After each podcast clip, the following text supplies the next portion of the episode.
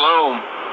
This is Shomer Man sending out the Avenger Initiative back in 5776 during the month of ER on the 21st day. An idea was brought forth. What if we took each of the Marvel superhero characters and created Shomer versions of them to show a picture of what we do spiritually when we dive into the Torah, when we begin to connect back to those ancient sources, the Midrash, the Halakha, the Talmud, the oral Torah, the Hasidic thoughts, the words of the fathers, the thoughts of the Chazal, and just getting connected to the Torah itself, the foundation of everything, which is the Ruach HaKodesh, the Ruach of Hashem. From these things were birthed forth salvation, the idea of the Redeemer, and it continues so on and so forth. So we're looking for a team of people who would join together in perfect love, perfect unity, fellowship, and in joy and in gladness, and honor and respect and kindness.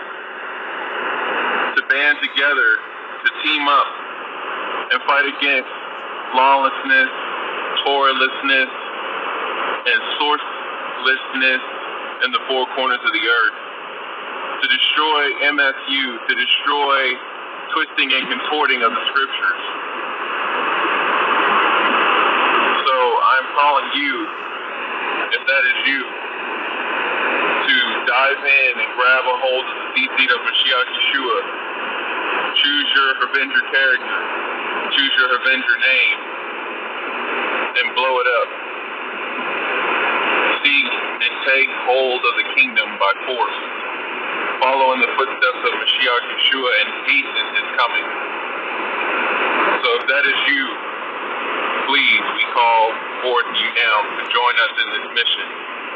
And may the coming of Mashiach be speedily and soon in our days. Shalom. Well, I'd like to welcome you to the Avenger Initiative. It is uh, the timing of the season of our joy. And as we're launching out into the new year, during the first 22 days of the month of Tishrei, is the time that we are considered to be in the name of Hashem. And this is the time we should be asking Hashem what we want. Obviously, asking in his name, as it says in Yochanan chapter 15. Uh, Yeshua says, Ask anything in my name, and it will be granted to you. This is that time frame, and this is that opportunity. I bring this up because you know it's not really a joke. It's it's kind of funny, uh, and it's also at the same time it's actually pretty legit. One of the things that we have to be aware of is that our thoughts and our words, our thoughts, our speech, our deeds, they affect the cosmos. They affect the universe. They affect your surroundings. They affect your very psyche. And so, with this time, I wanted to take to uh, just let you know that the Avengers was an idea that was spawned corresponding to the 21st of ER of the year of 5776. It is currently 5780. So we're looking at a pretty good time frame that this idea was birthed and it has been operated in and here we are. And on the Gregorian calendar that corresponds to May the 28th, 2016. So it is currently 2019. So just kind of looking at all of this I wanted to give everyone the opportunity to know exactly what is this all about. So, with that being said, I would like to begin with what is a Havenger. If you couldn't hear the transmission uh, from the audio file that I played, basically it is this Imagine if there were Shomer versions of all of the superheroes from the comic books, the movies, and TV shows in a world overrun with MSU, anti missionaries, messianics, Hebrew rooters, Torahlessness, and anti Semitism. There stands a group of individuals that join together by the Ruach of Hashem, sourcing out violent truth. As Mashiach put it in the Gospels, ever since the days of Yochanan, the kingdom has been advancing and the violent take it by force. That's what Avengers do. And it says, We source out violent truth at its finest, blazing a path of the light of the Lapid through darkness in the four corners of the world. Haver is the root word of Havenger, means to ally or join together as first used in Bereshit 14:3. No one knows it all, and neither does anyone own all the sources.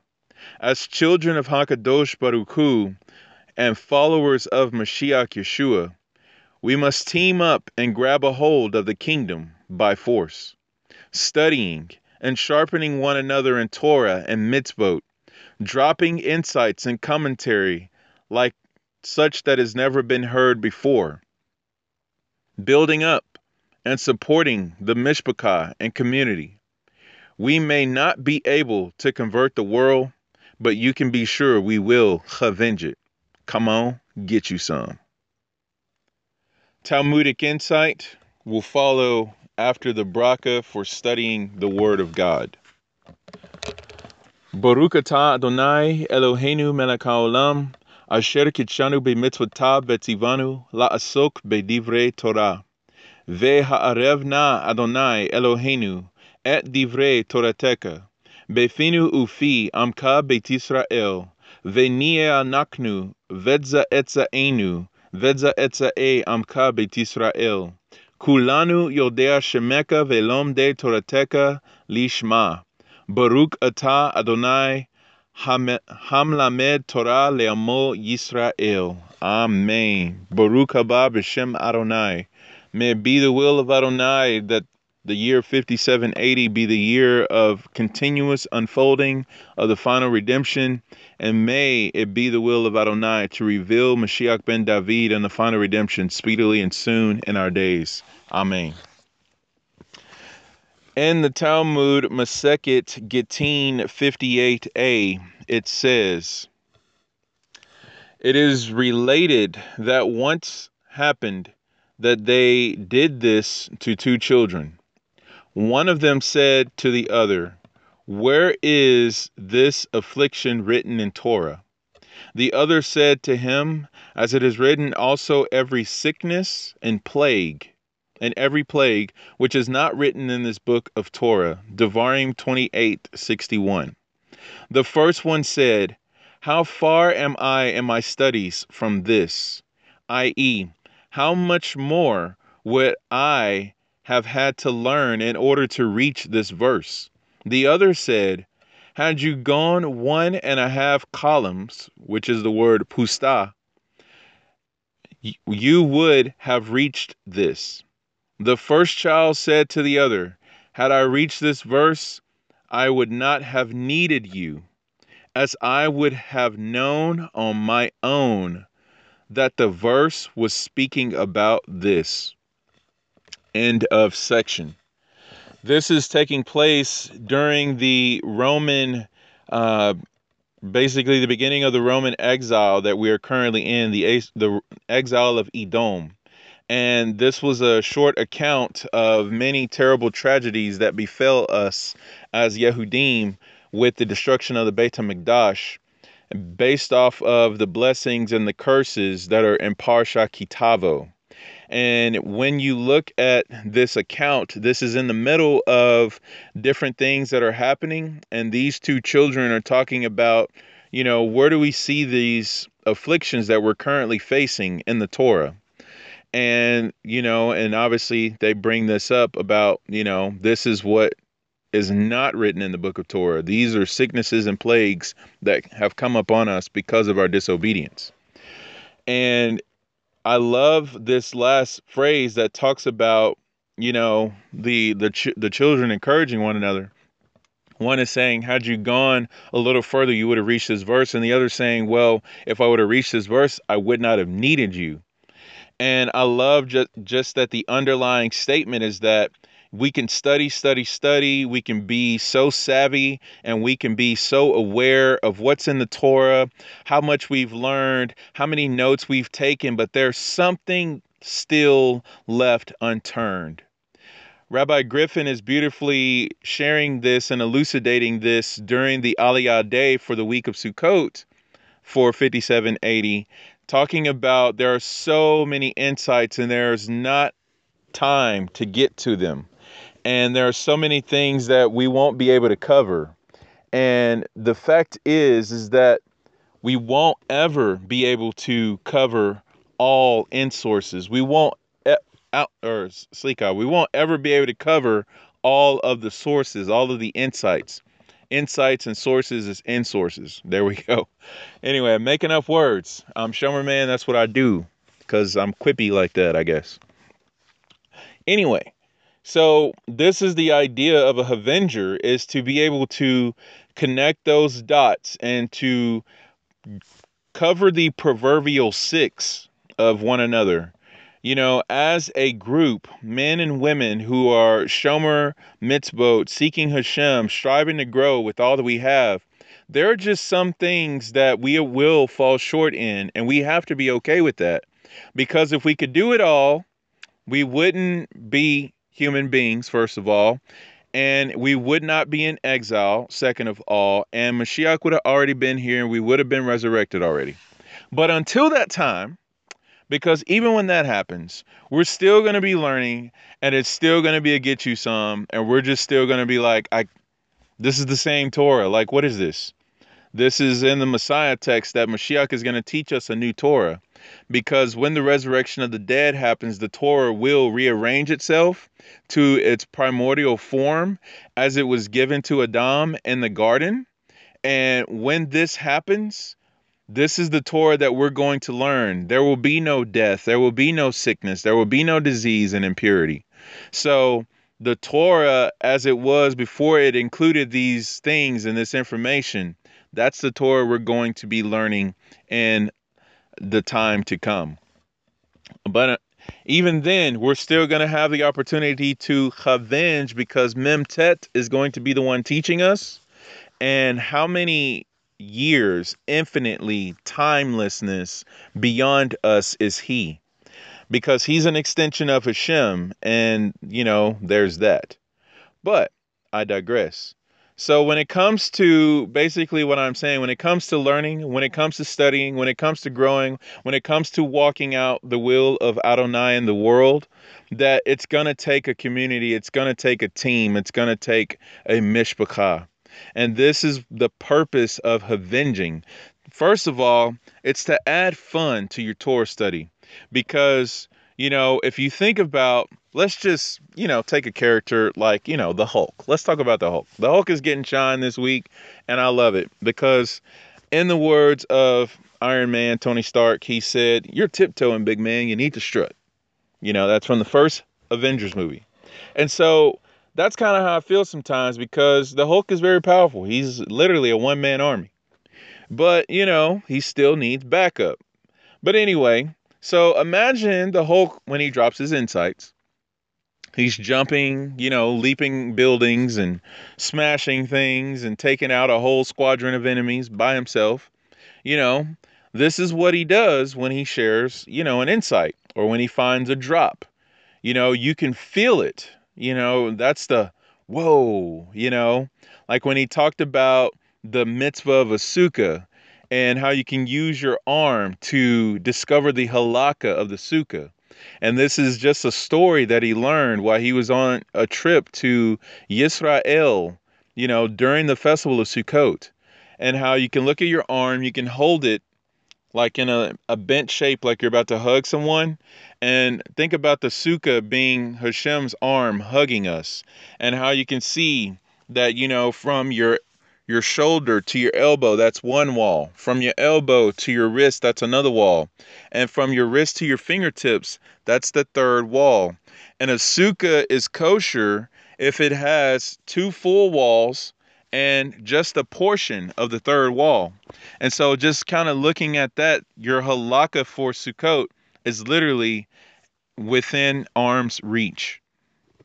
The other thing that I love about the Hulk is how he continuously, you know, shares things and he's very professional with sourcing things out and lining things back up to case precedents and connecting dots so beautifully. And so, anyway, just kind of a, a thing on that.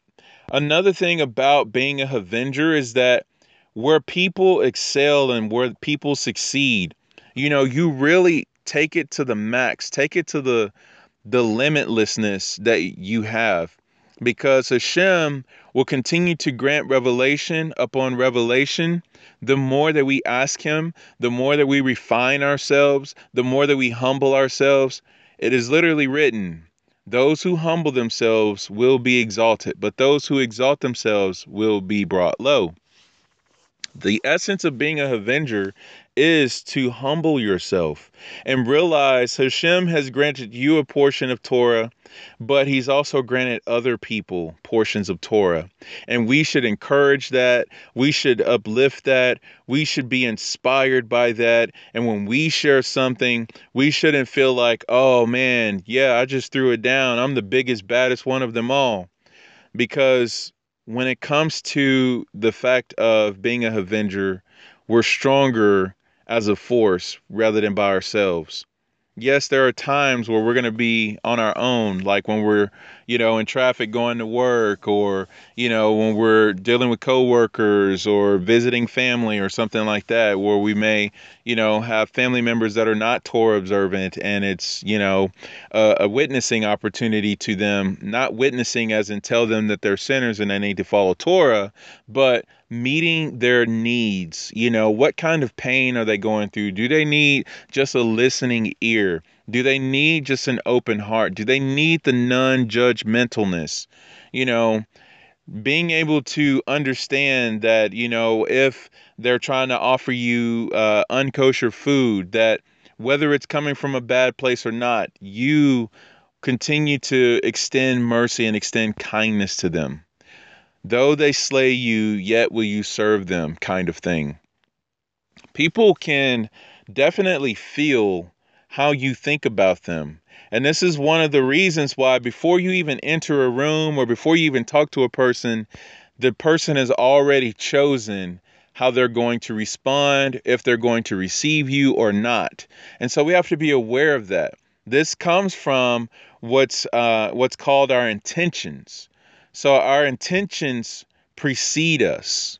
So if we go into a meeting or if we go into a room and we're just like so put out with the people that are in there, we're so irritated, frustrated with them, people can feel that from literally miles away. And so one of the coolest things being Torah observant is to understand how you became Torah observant and give other people that same opportunity.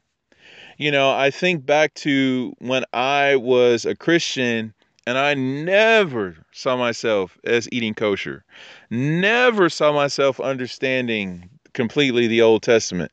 I didn't even know there was a such thing as an oral Torah, a Talmud, a Midrash, Halakha, Mishnah. Agada. Like I didn't know, or especially Gematria. You know, I never even thought the numbers truly had meaning. I've heard of Bible codes, but I thought people were just smoking crack and coming up with stuff. But that that wasn't true. But it wasn't until you know, I went through enough heartache. I went through enough pain. I went through a, enough of the rock bottom and being in the pit with the snakes and scorpions as Joseph was. Yes, Parsha Vayeshev was all about Yosef being thrown into a pit full of snakes and scorpions, which means how did he survive the fall, much less survive the snakes and scorpions that were in there? Well, I seem to recall Mashiach saying, I give you the dominion over snakes and scorpions, and you'll trample them.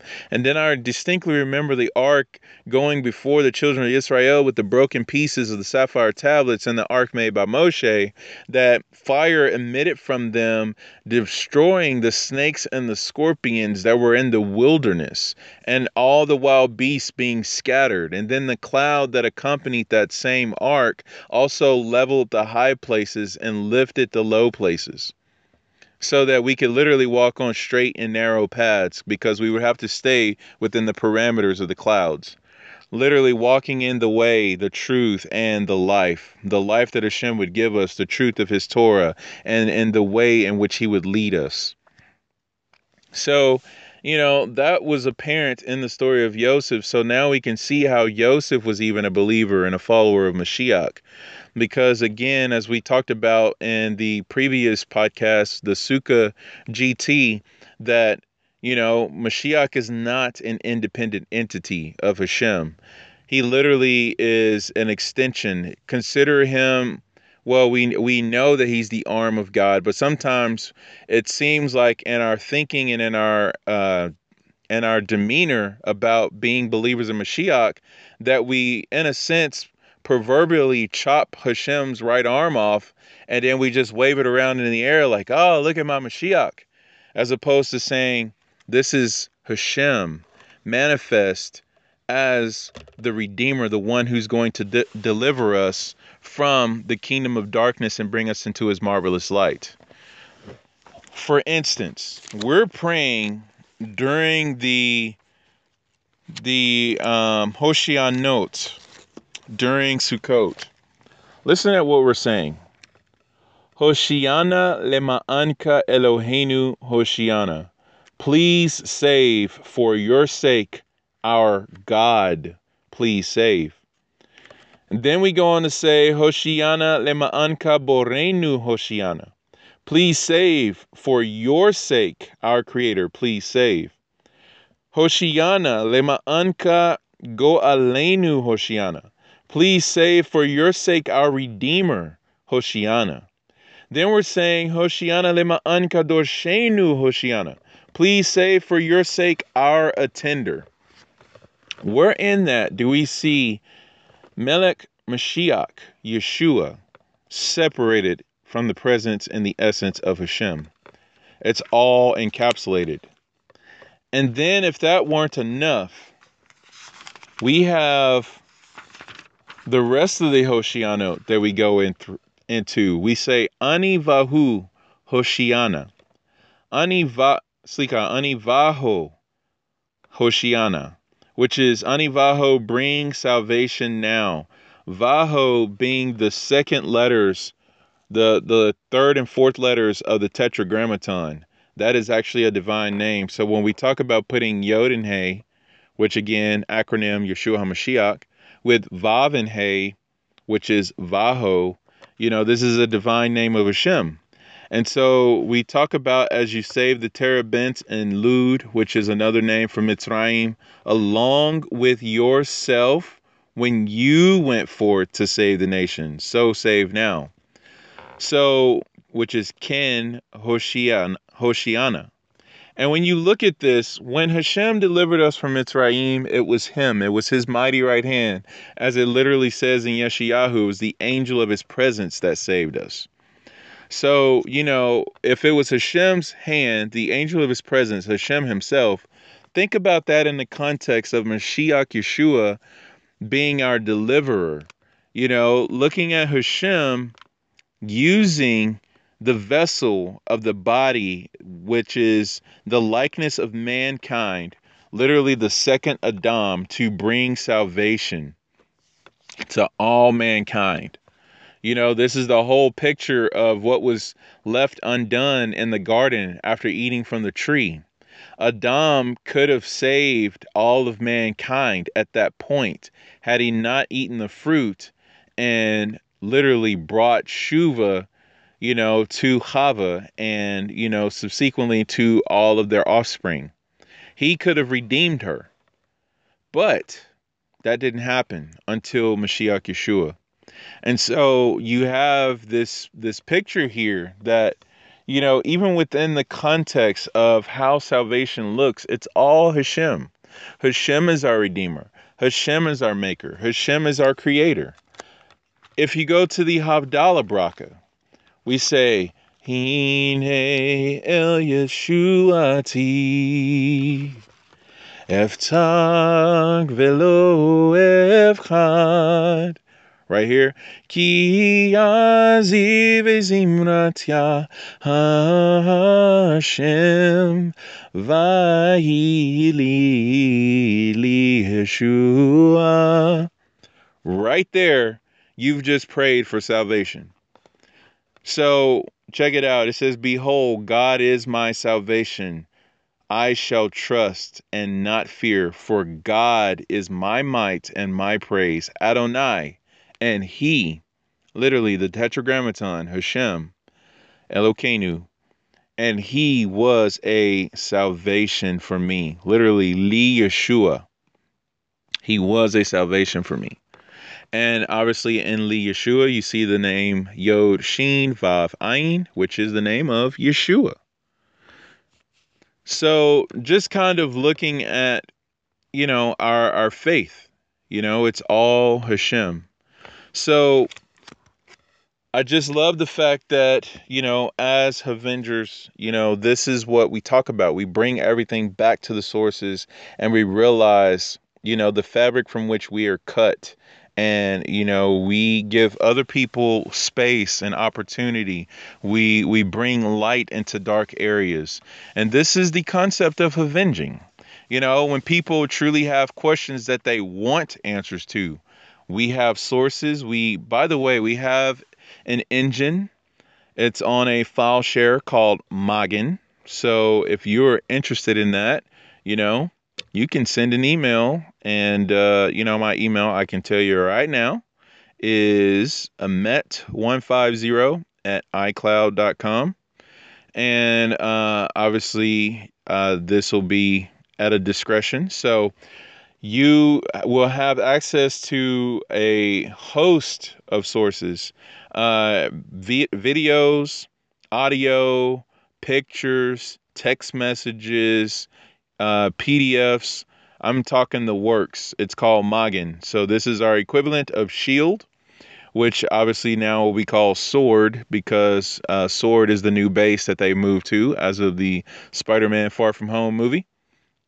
But I digress. So we were like, oh, we need an acronym, and it's like Magen. We don't know what Magen's going to stand for yet, but Magen itself is literally the word for shield. So uh, yeah, so when we come up with an acronym of Mem, Gimel, Noon, then uh, you know we'll just go from there. But in the meantime, we'll just you know keep it rolling because that's just what we do. So anyway, so we even have that. So in case people need to call for backup, we have literally sources on tap and it's all you know marked up who said what you can get in contact with that avenger you know and y'all can team up and do some do some holy damage you know which means busting up Klipot and shining more light into the world. So the other thing too because i talked about how you know being a avenger adds fun. I just want to go back to that real quick and just say you know, if you're studying Torah, if you're sourcing things out, and if you're praying, if you are truly being Havarim together, you know, you're literally exponentially increasing the merit of your Torah study. You're exponentially increasing the the etching as it is of the Torah in your heart and your soul, in your mind, in your spirit, in your very being. You know, it also increases illumination because it's brought down in Talmud that jealousy among Torah scholars, yes, as a follower of Mashiach Yeshua, grafted into the vine, we become Torah scholars because the water that flows through us, because Yeshua says, "Put my put your amuna in me, and out of you rivers of living water will flow." Literally, the Beit Hashoeva, the water drawing ceremony, picture, you know, that happens. And so, you know, we share something, somebody else who's a Avenger hears it, they tag, which by the way, tag has the gematria of and God said Vayomer Adonai basically. And so that was something. Uh, if it's not Vayomer Adonai, it's Vayomer Elohim. I'll have to go back and look that up. But um, you know what? I'm gonna look it up right now because I'm Shomer Man. I can source it out. So stand by. I'm gonna go over here to my fancy little engine and get this drop for us because uh, tag is um I think we're going with Tet. No, we're going with uh what are we going with? Tet Gimel? Let's see. I don't remember how we made tag a Hebrew word. Let's see what this works. Let's see. Uh Tet Aleph Gimel. We'll give it the full spelling. You can say Tet Gimel or Tet Aleph Gimel. Uh, well, just so you know, Tet Aleph Gimel is the gematria of Echad. So I'm pretty sure we used a Tav originally when we did this. So let's see what it says. Uh, boom, boom, boom, boom. Okay, so that's Tav Gimel, Tag, Oh, Vayikra Elohim. That's what it was. So we did Tav Gimel, and uh, that was that was the uh, picture of it. Uh, oh, Vayomer Elohim Hine, and behold, God said. So that was kind of one of the other ways we went with it. So Tet and Tav, by the way, according to the Targum Onkelos, are interchangeable.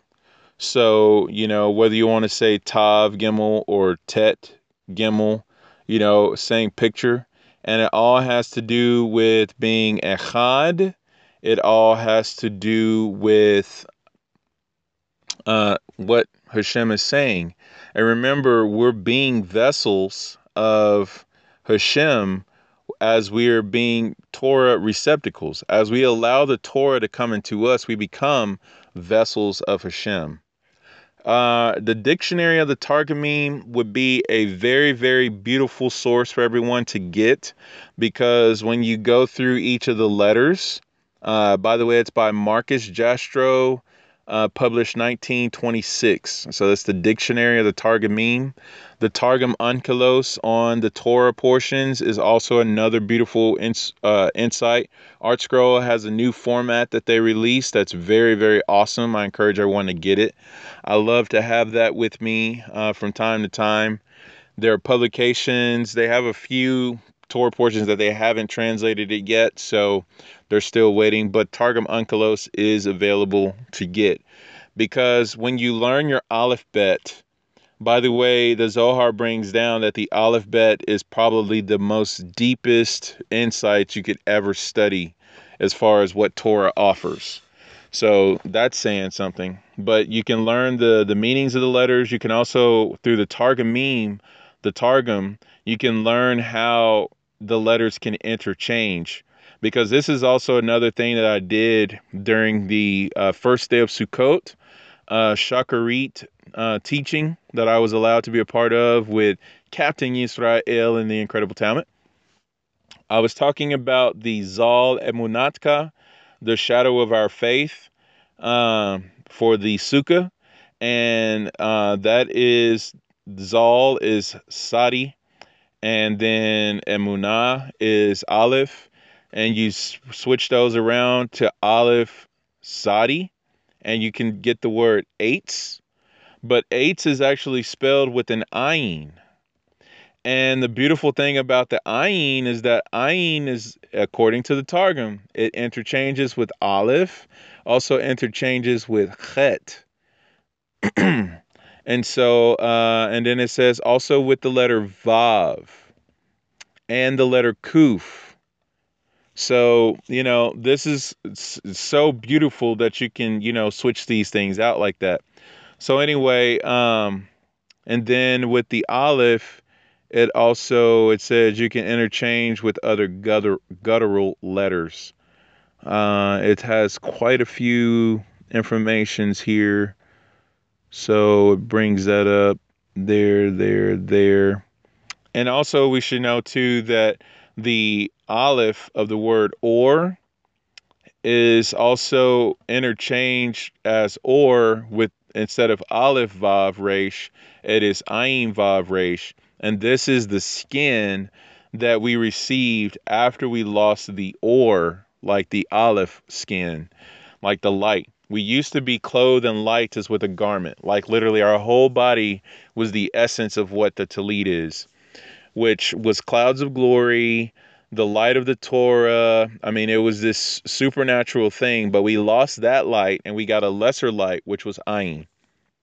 And so when you look at the sukkah, the sukkah takes us from an aleph back up, or the sukkah is an aleph back up from an ayin. So literally, if you kind of look at the inner meaning of what actually happens when you spell its tree, etz, basically, with an aleph instead of an ayin, you're actually going back up to the aleph to represent the the higher dimension of the light that we lost from, you know, eating from the tree of the knowledge of good and evil. And so literally your sukkah is like this ridiculous, amazing thing. Uh, I've been reading the Torah Wellsprings on uh, Sukkot, and let me just tell you, it's such an incredible amount of information. It's at least 20 something pages uh, of a PDF of different insight from Sfas Emes, Talmud, uh, different sages throughout the ages. That's, I didn't mean to rhyme that, but that's funny. And uh, different Hasidus teachings, you know. And one of the things is it literally says the sukkah is uh, likened to sitting in the garden, sitting in Gan Eden, which I was kind of like, okay, I get it, because we're sitting under the tree, like the tree of life. And then another thing was the sukkah has the name of Hashem up on it, and uh, it is likened to a korban, a sacrifice, an offering. So you're literally sitting inside of an offering upon the altar of Hashem when you're sitting in your sukkah. So being a living sacrifice. And you know, so it's kind of interesting too because the the braka for sitting in a sukkah is leshev basukah, who commands us to dwell in the sukkah. Shev is the word for dwell, but it's also the word for sit, and it's also the word for return. So when you think about sitting at the feet of Yeshua, which would be sitting at the feet of the Word of God made flesh, sitting at the feet of Hashem's right arm, or returning to Hashem, or, you know, basically dwelling with Hashem, it's just this whole picture there. So that's literally what's happening with the sukkah. So, you know, it's just incredible things to think through. Slika. So, the other thing I found in this Torah Wellsprings that just really floored me was this. Uh, this is literally on page uh, 12 and 13. So I want to write, or I'm going to go ahead and start from here. It says, Rebbe Dovid of Lelov, uh, may his memory be for a blessing, once listened to a melamed, a teaching teaching a young child. So melamed is a person who studies and is also teaching what they study. So they're teaching a young child, and it says the melamed say said, Hashem's name is very holy. Therefore, the Humash doesn't always write out Hashem's name. In case it somehow becomes Khalila, which means desecrated, ripped, and the like. Instead, the Humash writes two yods. So the four letter name of Hashem, if you want to preserve that name, because like in English we say G D, in Hebrew you can just put two yods. And if you put two yods, this is safeguarding the name of Hashem and also putting Hashem's name in a place where, you know, if it's uh, on a piece of paper that might fall on the ground or that may get ripped or it's in a book that may get desecrated somehow, if it's these two yods, this is concealing the name of Hashem so that literally the four letters of Hashem's name isn't ripped up. So, continuing on, it says, These two yods should be read as Hashem's name. Side note, when you see Hashem or when you see the four letter name, you know, in your your sources, uh, as you're reading or as you're praying, as far as Torah study, you can say Adonai instead of saying Hashem. The Siddur brings this down, by the way, at the beginning of pronouncing the name, because when you're praying and when you're in, in Torah study and when you're teaching Torah, you actually enter into a more sanctified space so that you would actually be able to pronounce Hashem's name as Adonai as opposed to just saying Hashem. Now, it's not wrong to say Hashem, but it's just another uh, a, another like realization, a uh, awareness, a cognizance, if you will, that you've entered into a sanctified space when you're davening and when you're Torah studying. So you'll notice on the podcast as I'm reading, you know, when I read sources, I'll say Adonai as opposed to saying Hashem. And then if I'm just in colloquial conversation, I would say Hashem. So when we're talking to one another, we'll say, Oh, Baruch Hashem, as opposed to saying Baruch Adonai, because we'll say Baruch Adonai if we're saying a bracha. So, anyway, just a little side note there. Now it goes on to say, when the Melamed reached the end of the Pasuk, the Melamed didn't say Hashem's name. The student asked, There are two Yuds there. The two dots at the end of a Pasuk. So if you're reading in your Humash or your Tanakh, in the Ivrit section on the Hebrew side of the page, at the end of each verse, you'll see two dots on top of one another that's indicating that that's the end of the verse. And the next word that's going to follow towards your left is the new verse. So when you're looking at your margins, you'll see there's little letters. It's like Aleph, Bet, Gimel, Dalet, Hey, Vav, Zayin, uh, Chet, Tet, Yud, Kaf. Uh, and then you'll see, uh, Slika, you'll see Yud, I'm trying to visualize this as opposed to look at it. Okay, so after Yud, which means you reach verse 10, you're going to see Yud Aleph, which is going to be 11, Yud Vet, which is going to be 12, Yud Gimel, which is 13, Yud Dalet, 14. Now notice it's going to change up and it's going to say Tet Vav to make the word for 15 because 9 is Tet Vav is 6. 9 plus 6 equals 15. So normally we would say Yod Hey for 15, right? But Yod Hey is a part of Hashem's divine name, so that's why it changes. So Tet Vav is going to be 16. Tet Zayin is going to be 17. Because instead of saying, you know, Yud Vav, which would precede the Yod Hey, you're getting really close to the divine name. And so, to keep that from happening, you'll see that it switches from Tet Vav to instead of going Yod Dalet Yod Hey for 14 and 15, it's going to go Yod Dalet, then Tet Vav, and then instead of saying Yod Vav for 16, it's actually going to say Tet Zayin. So, and then it'll keep going on from there. It'll go back to the Yud for like for 17, it'll say Yod Zayin. For 19, it'll say Yod Tet. So once you see that in your margin, you'll look in the line going from right to left and look and see if there are two dots on top of one another. If there are two dots on one another, the verse that you're looking at, say for instance, if you're at Yod Gimel, verse 13, you'd see Yod Gimel in your margin. You'd scan that line, look for two dots. After two dots, that's the beginning of Yod Gimel, which is verse 13. If you don't see any dots on top of each other in that line, then Yud Gimel starts at the first word in the column or in your uh, row. So you're going row by row by row and looking at your margins to see. And then you'll notice other words that are in your margin. You'll see like the word um, Sheen, Noon, Yod, which is Shani. And these are your aliyot. So you'll see uh, Shalishi, You'll see Revi E, Hamishi, Shishi. And then uh, you'll also see a word that actually spells the word for maftir, which is like a ending segment of the Torah portion going into the Haftarah.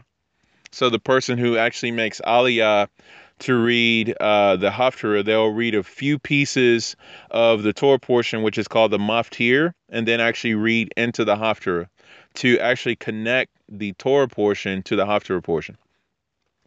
Side note: If you haven't listened to the Haftarah GYS uh, series, um, Hasis Baz, which is another Havenger of ours, he brought down that the uh, the Haftarah is basically the Torah portion concealed. So when you're looking at your uh, Haftarah portion, you'll notice that there are a whole lot of connections and ties back to the Torah portion. Like, for instance, Parsha Naso, the Haftarah is about the birth of Shimshon. And so you'll learn about the Nazarite and uh, abstaining from wine and all of that.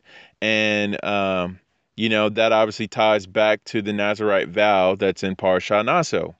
And so you can kind of see all these things, and you can probably actually, if you studied the Haftarah Parsha Naso even more, you could probably make connections, like say to the Sota or to the priestly blessing and things like that.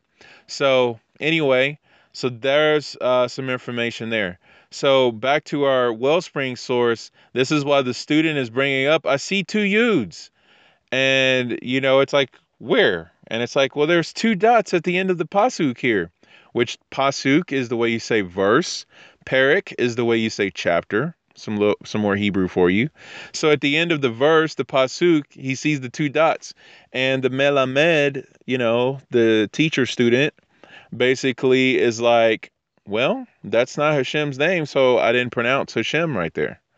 And so the student's noticing this. And he's saying, so why didn't you read it as Hashem's name? The Melamed replied, When two Yuds are next to each other, it's Hashem's name. But when one Yud is higher than the other, it is a Sof Pasuk, a separator between one Pasuk and the next one. Okay, so you got this picture here that if you're going to see two dots next to each other, or two Yuds next to each other, basically, not two dots, two Yuds, that this is Hashem's name. But if you see two dots on top of each other, you bring in this aspect of division and separation. Keep that in mind. It goes on to say, Rebbe David of Lelov said he learned from this when two Yidden, which are two Yods, i.e., a Yidden or Yidden is the plural form of Yid, which is the which is a the word that's Yiddish for a Jew. A Jew is a Yehudi, by the way. So if you want to say Jew in Hebrew, it's Yehudi. If you want to say Jew in Yiddish, you would say Yid. So it's important to know, too, as Avengers, by the way, we are to clear up common misconceptions because most people, when they think of a Jew, they don't ever think about people who are actually supposed to walk out the true intention and meaning of the Word of God because Yehudi actually is all about casting praise and gratitude and thanksgiving to Hashem. And so, one who is thankful to Hashem is a Yehudi. Thankfulness and gratitude to Hashem is the essence of Teshuvah. This is why Shaul Hashliach would say that this is the will of Hashem for us, is that we are thankful in all things. But anyway, so just to clear that up that if you are truly someone who is thankful to Hashem, you're a follower of his word to the best of your ability, you don't reject the oral Torah, you are truly striving to be converted if you haven't officially been converted and or if you're awaiting a mikveh, if you're awaiting being circumcised, but if you've truly washed your garments, you've forsaken idolatry, let's just make it that simple. You've forsaken idolatry. You are Shomer Shabbat. You are what's called a Yid. Okay? So, this is the true meaning of being a Jew. This is what Yeshua actually told us to go do to the nations. He said, Go out to the nations and make Talmudim of them. When someone becomes a Talmud, they follow in the footsteps and the dust of their teacher. And when we're making people Talmudim, we're causing them to walk in the way in which we walk, which which way Bezrat Hashem should be the way of Mashiach, which which not Bezrat Hashem, because Mashiach is literally the footsteps of Hashem. Which this is how the voice of Hashem walked in the garden in the cool of the day back in Parsha Bereshit. But when we look at the fact of us seeing Mashiach walking in everything that Hashem has commanded, you know, it's checking if speaks through him. He doesn't do his own thing. Hashem is the one who teaches him what to do and shows him what to do, and he just does it. Mashiach is a Talmud of Hashem. You know, just as our limbs are subjugated to our thoughts, so is Mashiach subjugated to Hashem. So, you know, if your arm is going to punch something, you know, you have to form a fist with your arm. You know, it has to come from your will. You have to make all your neurons fire and say, make a fist and punch. You know, same thing with Mashiach. So everything that Mashiach did was literally Hashem. It's Mashiach is the essence of Hashem in physical form. Because Hashem, you know, is Ein Sof, he's without end. So truly he has no physical form, you know, that would, you know, give us a reason to say, oh, you know, I see all of Hashem.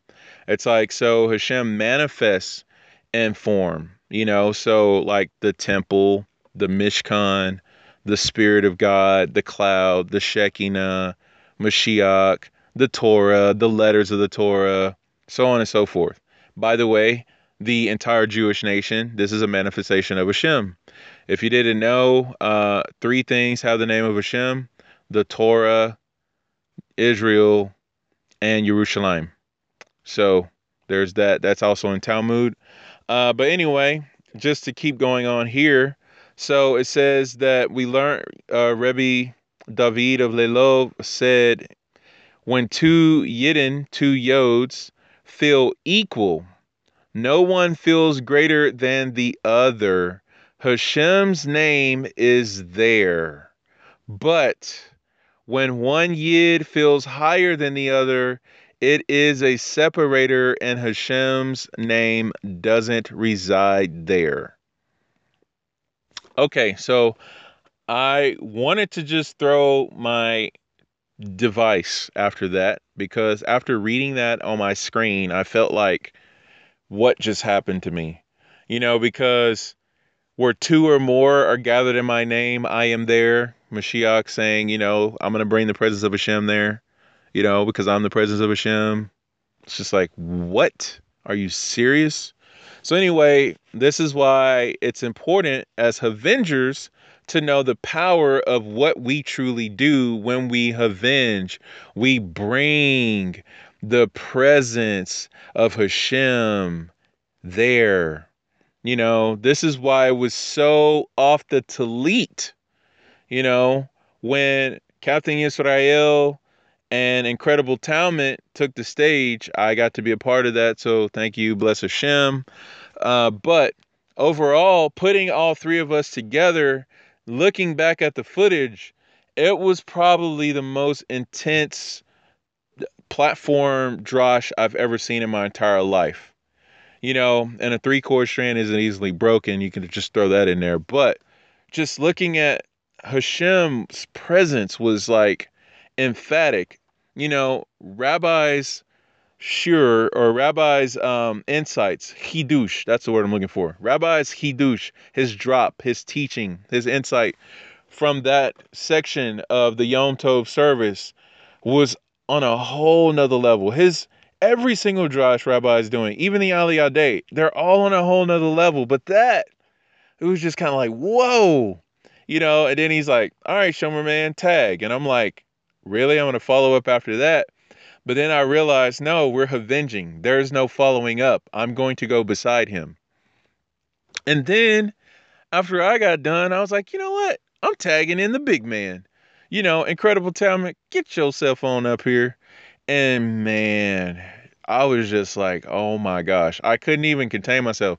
First, I was hyped up off Mountain Dew because when I got down, my nerves were just going because I just felt like when I walked up there from the time I opened my Bible, I felt like letters and numbers were flying at me like Neo and Trinity when they stepped into the Matrix and they needed guns from the armory. You know, it was just kind of like all these rows and racks were just coming at him, and he was just like, okay I think there's enough here for artillery, so I guess I will just take this one and that one. You know, I kind of felt like that was going on. I was like, oh my gosh, like never felt that. If I was joshing by myself, I guarantee you that would not have happened.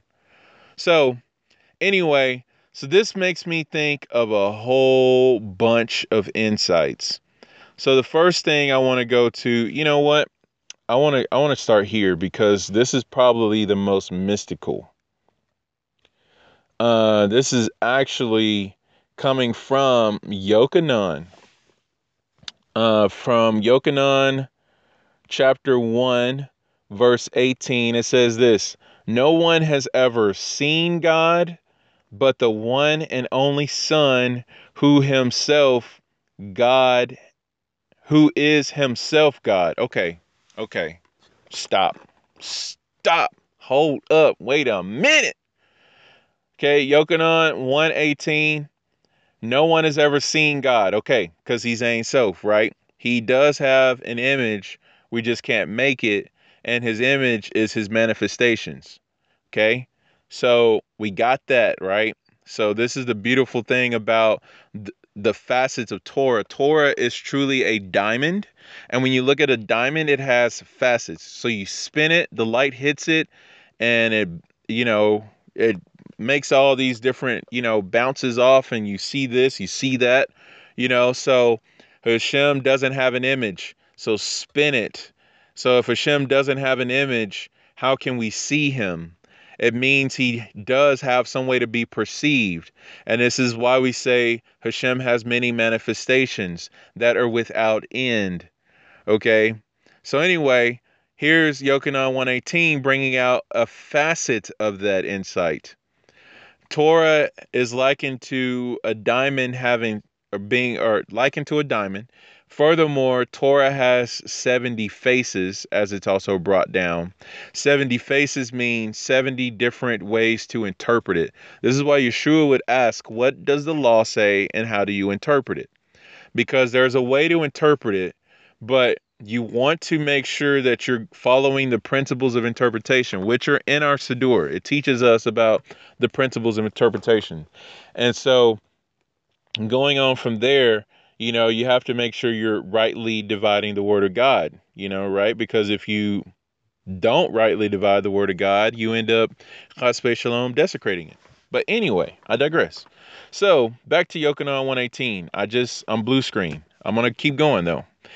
This is like in the first Iron Man movie when I flew straight into the air. Yes, when I did this, I flew straight into the air and then I iced up. And then uh, everything froze up and it was like, I'm falling.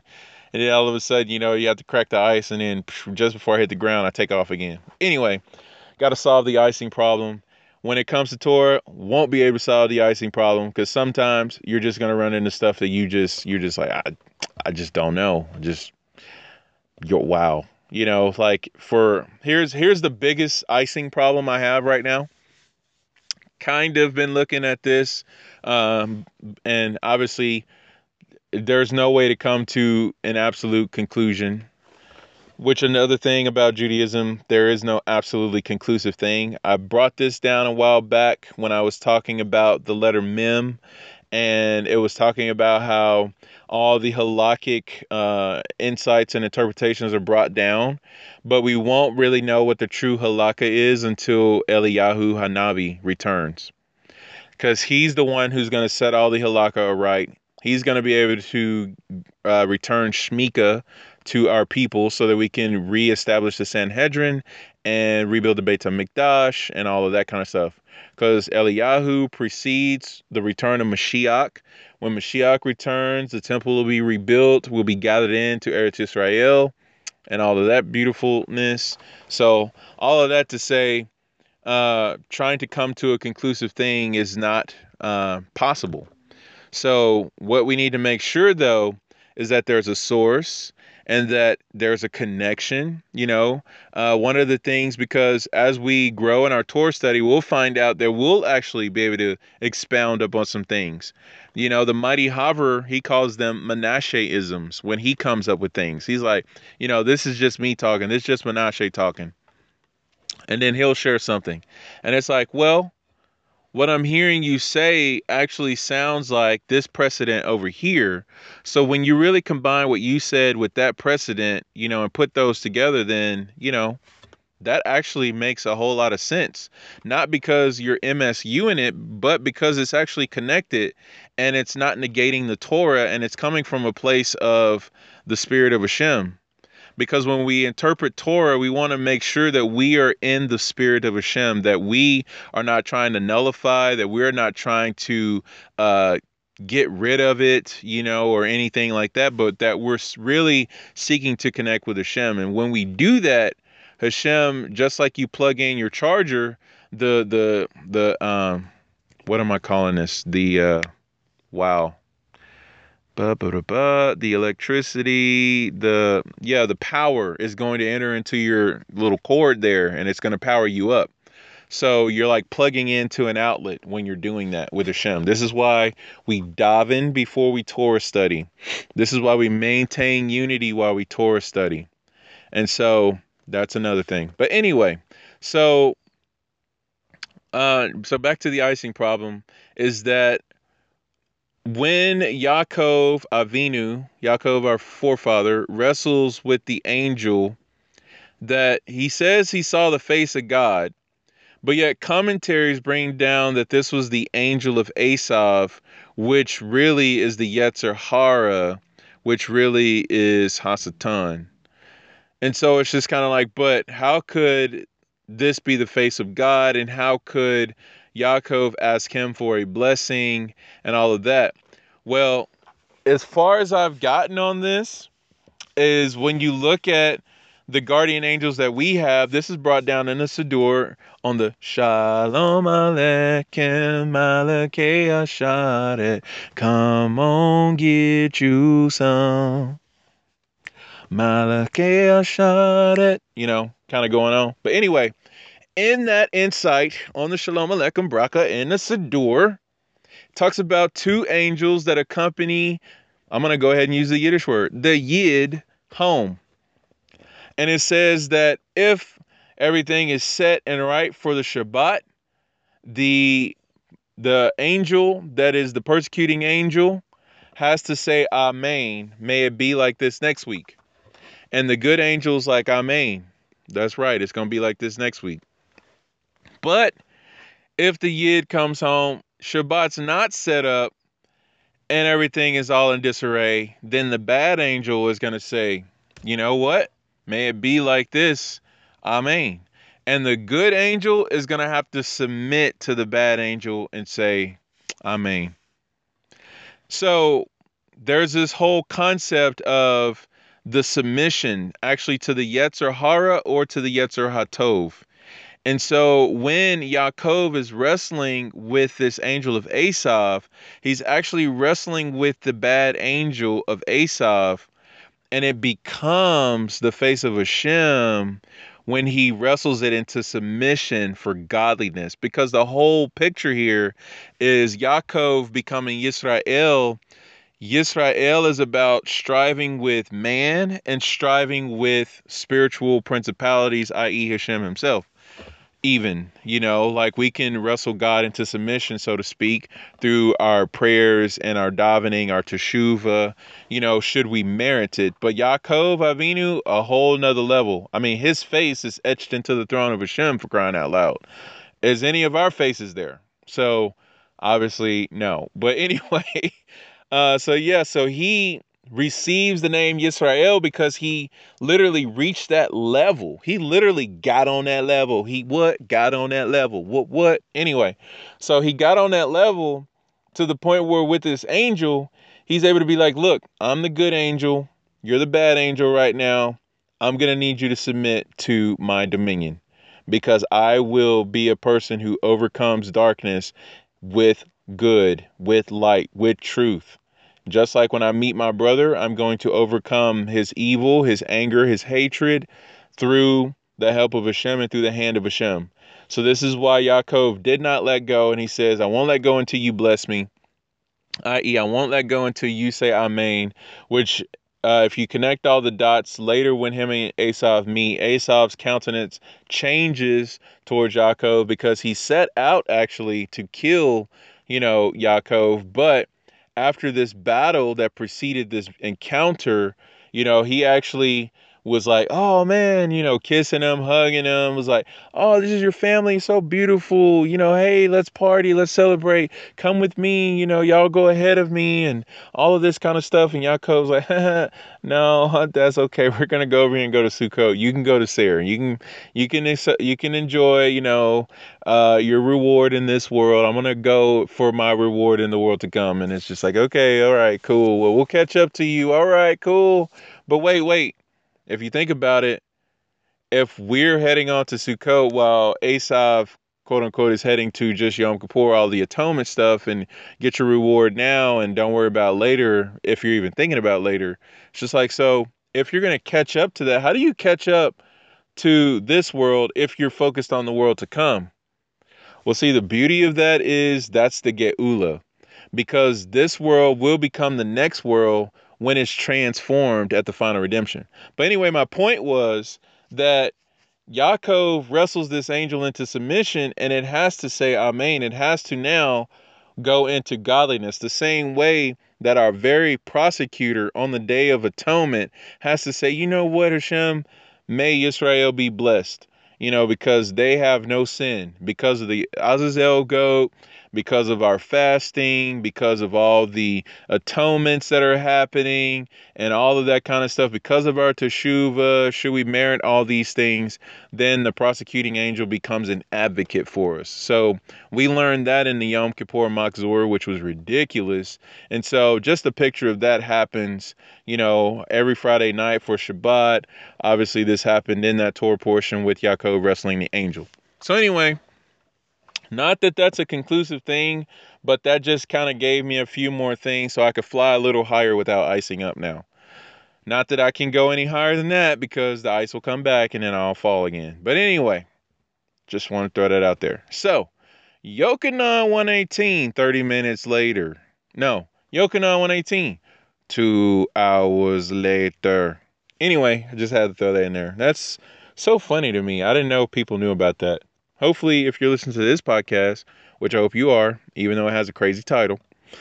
But uh, yeah, we're not in La La Land. We're causing La La Land to happen because the whole world could use some La La Land right now.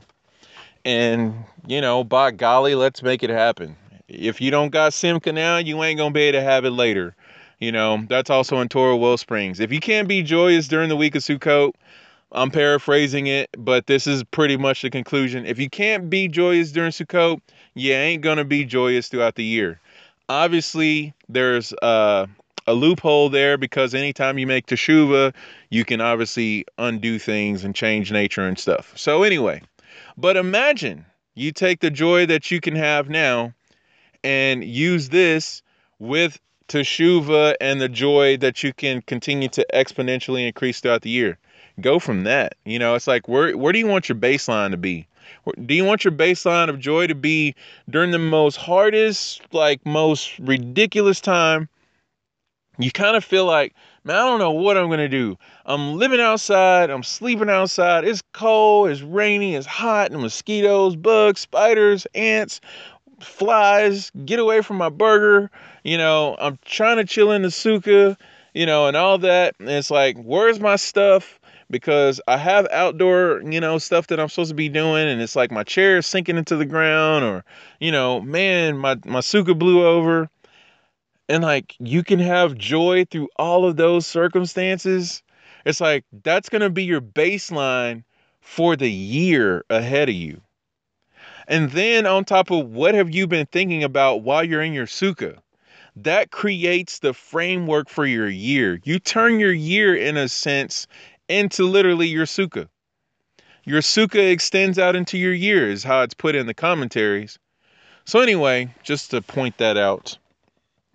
So, let's make the world into La La Land because we say Shir Hamalo Beshuv Adonai, right?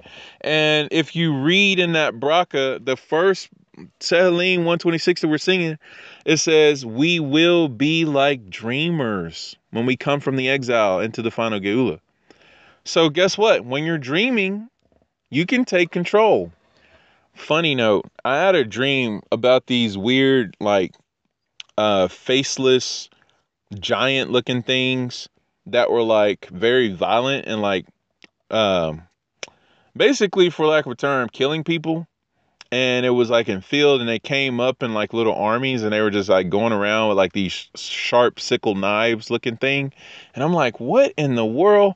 And i'm trying to fight back and somehow blade like the wesley snipes blade from like the early 2000s shows up. And he's like bad and he's like trying to hurt me and all this kind of stuff. And i'm like what is the deal? And i'm like trying to think like i know how to fight I, I watched plenty of martial arts movies too. So let me try to think about some of those fight scenes and think myself into stuff. And then I was like, wait a minute. I'm Shomer Man.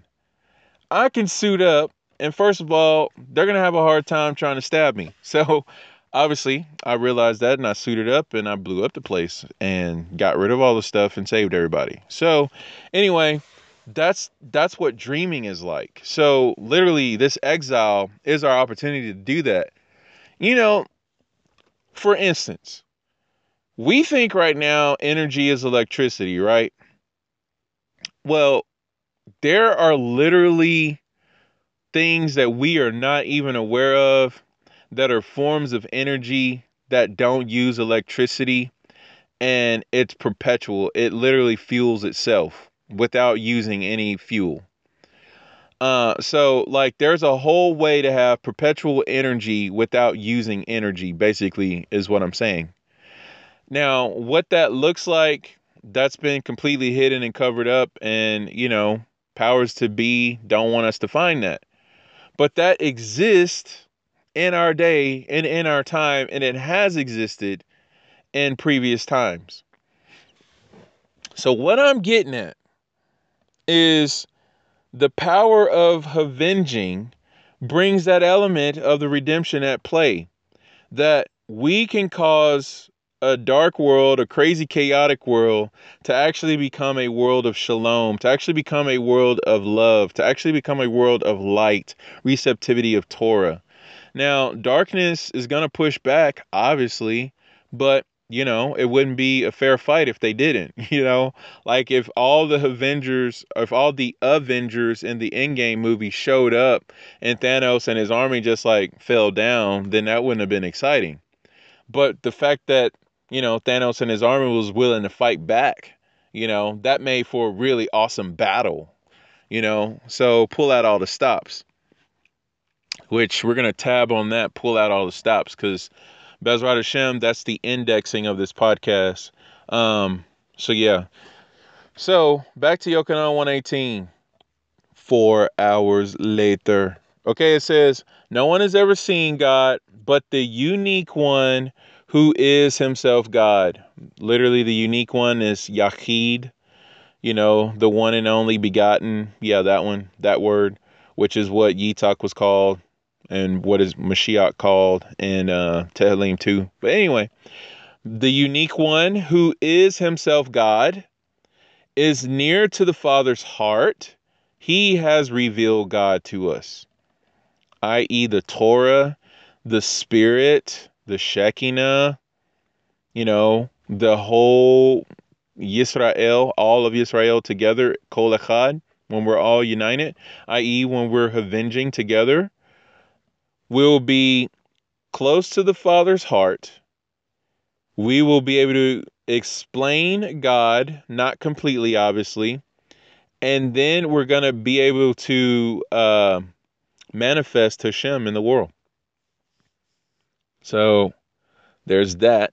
The other thing Yochanan writes, like he just, this is so uncalled for, but in his letter uh, he wrote in the first letter in chapter 4 verse 12 so first john 4 12 no one has ever seen god but Okay?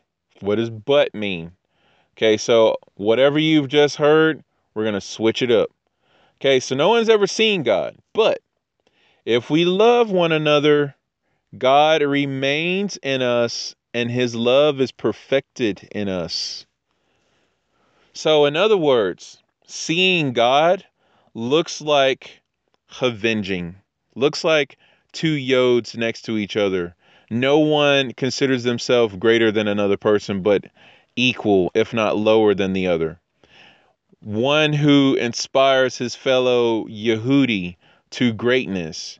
You know, a Avenger who realizes, man, I can kill it on Gematria, but not so much when it comes to Mishnah, not so much when it comes to Halakha, not so much when it comes to Midrash. I'm going to tag right now, you know. And furthermore, when my fellow Avenger tags, I'm going to be all ears. I'm going to make sure, you know, that I'm hearing what they're saying, that I've put my ego aside, that, you know, I'm encouraging them to be close to Hashem. I'm encouraging them to source things out. And I am not arguing with them. This is the other thing. Oh my gosh. Imagine when the Avengers are fighting Thanos' army. What if Spider Man got upset with Valkyrie? Like, first of all, he would have got blown up by the ship because Valkyrie saved him from flying through the air, you know, on the hammer that Captain threw. but if he would have argued with her, that would have just completely, you know, just ruined everything.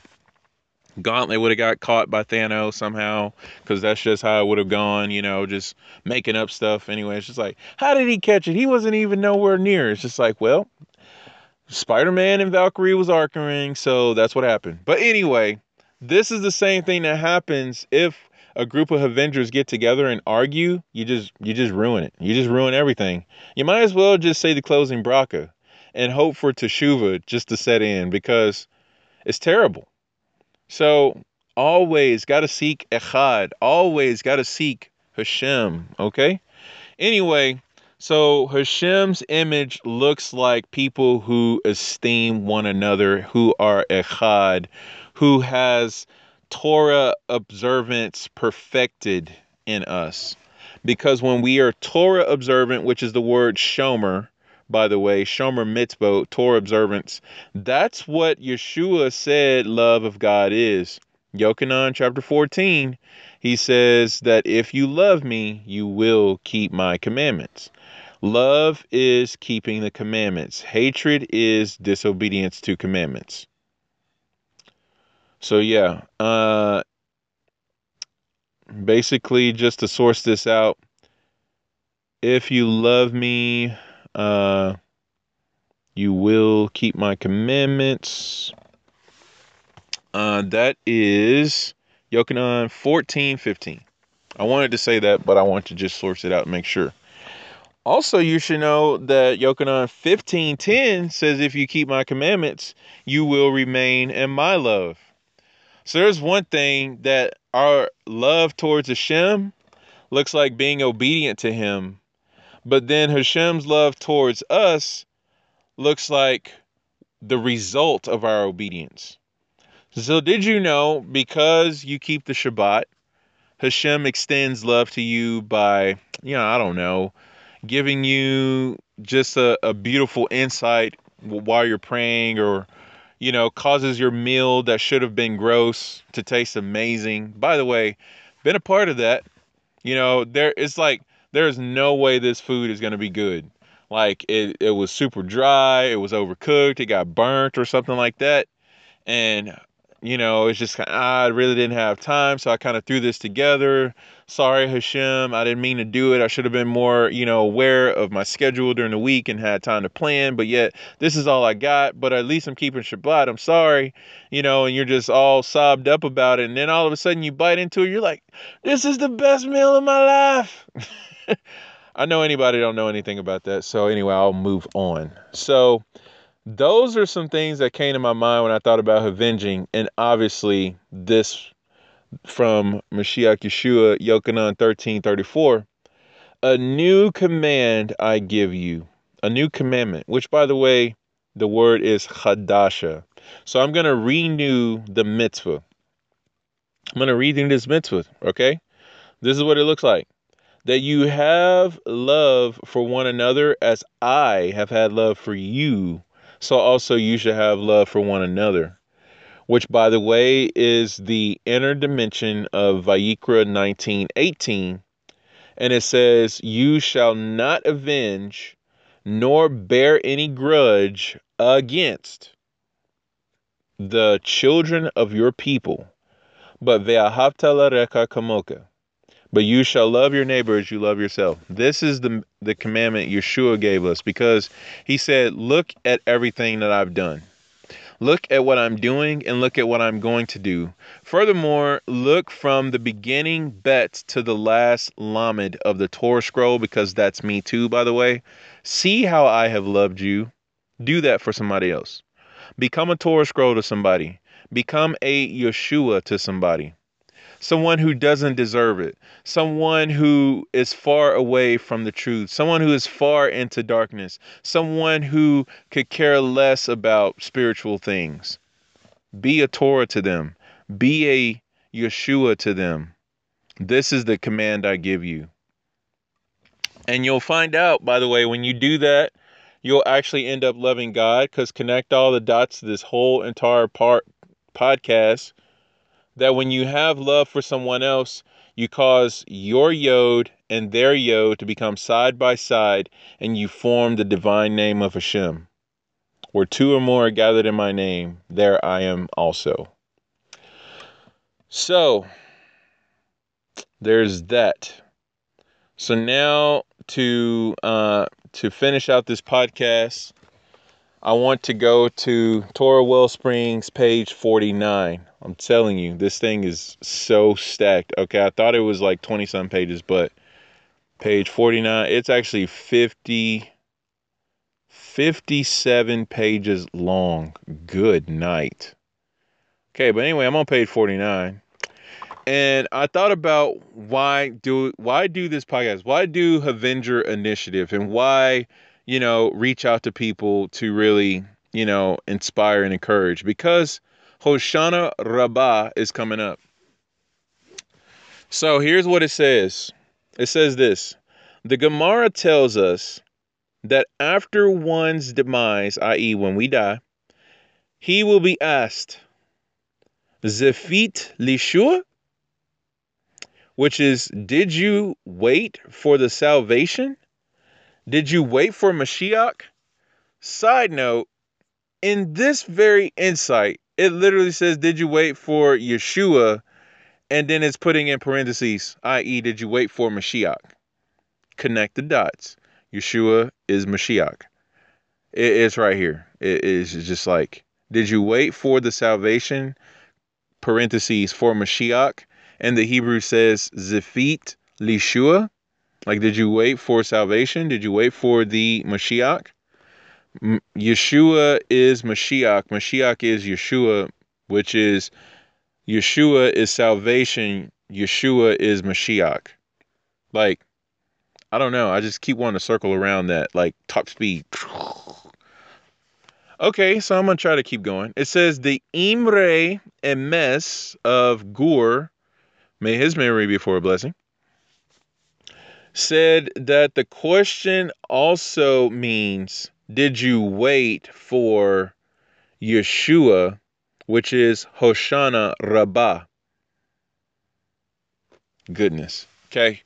Yochanan chapter 7 is just, oh my gosh. Yeshua is on the last and greatest day of the feast, which the feast is Sukkot. The feast is a Hebrew idiom for Sukkot, just like abolish Torah is an idiom for uh, misinterpret the Torah. Fulfill Torah is an idiom for rightly interpret the Torah. Hoshana Rabbah is apparently an idiom for Yeshua. I just salvation basically. The last and greatest day of the festival. This is Yeshua Day. This is Salvation Day. So this whole thing about Jews getting saved, if they celebrate Sukkot, they kind of get a lot of saved. Like eight times over. And if that wasn't enough on Yom Kippur, they got saved.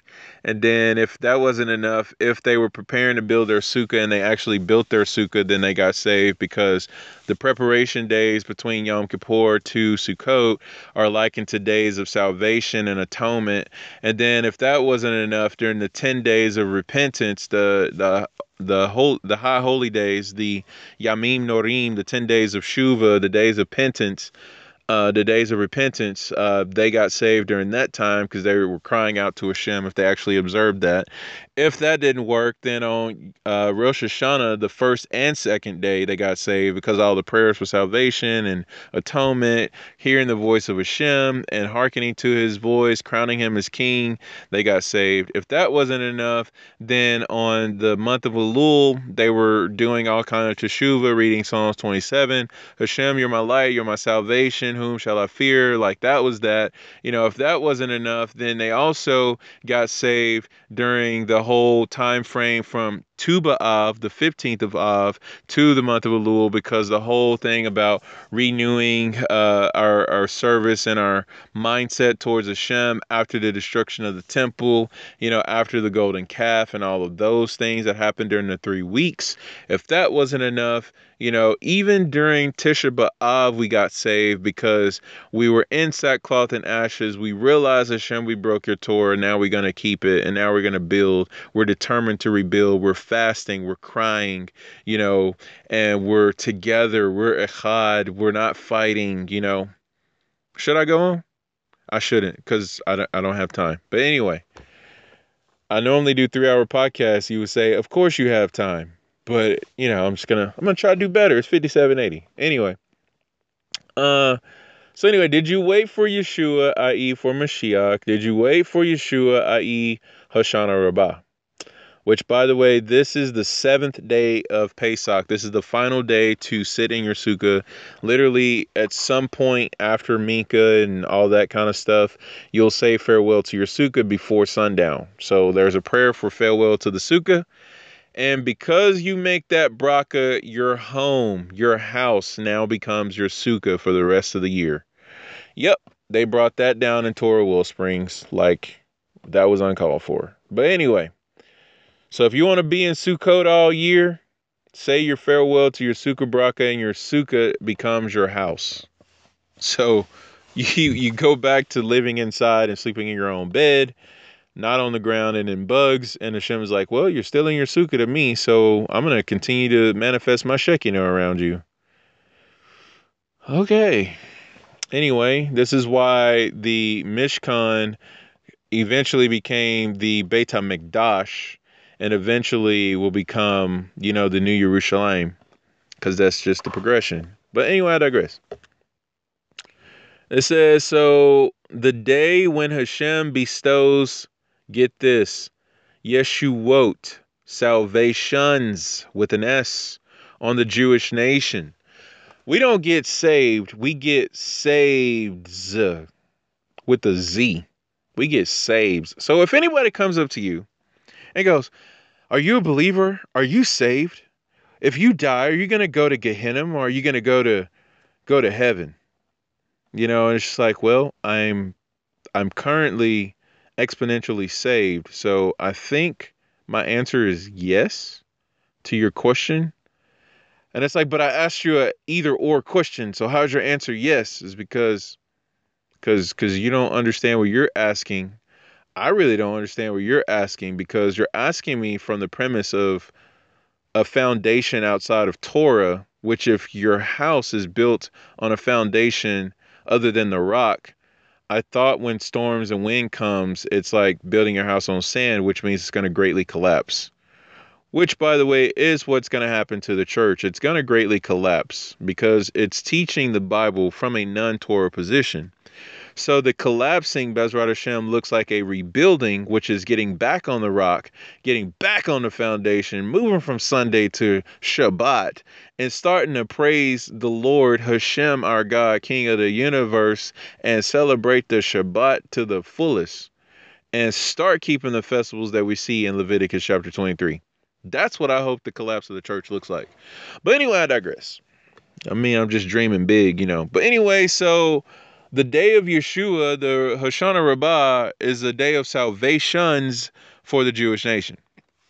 It says Rosh Hashanah passed, so did Yom Kippur, and most of Sukkot.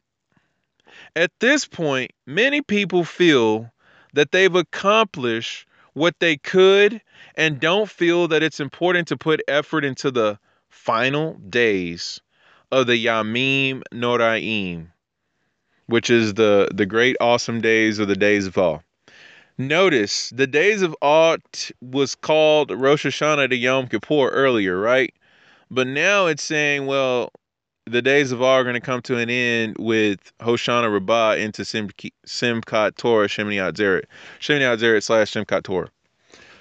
Celebrate it separately if you're in the diaspora, but if you follow the Israeli calendar, it's actually the same day. So at Sar Shalom Lapid Judaism, we follow it the Israeli calendar. So get you some of that. Anyway, so the Yamim Norim are not just 10 days, it's actually 22 days.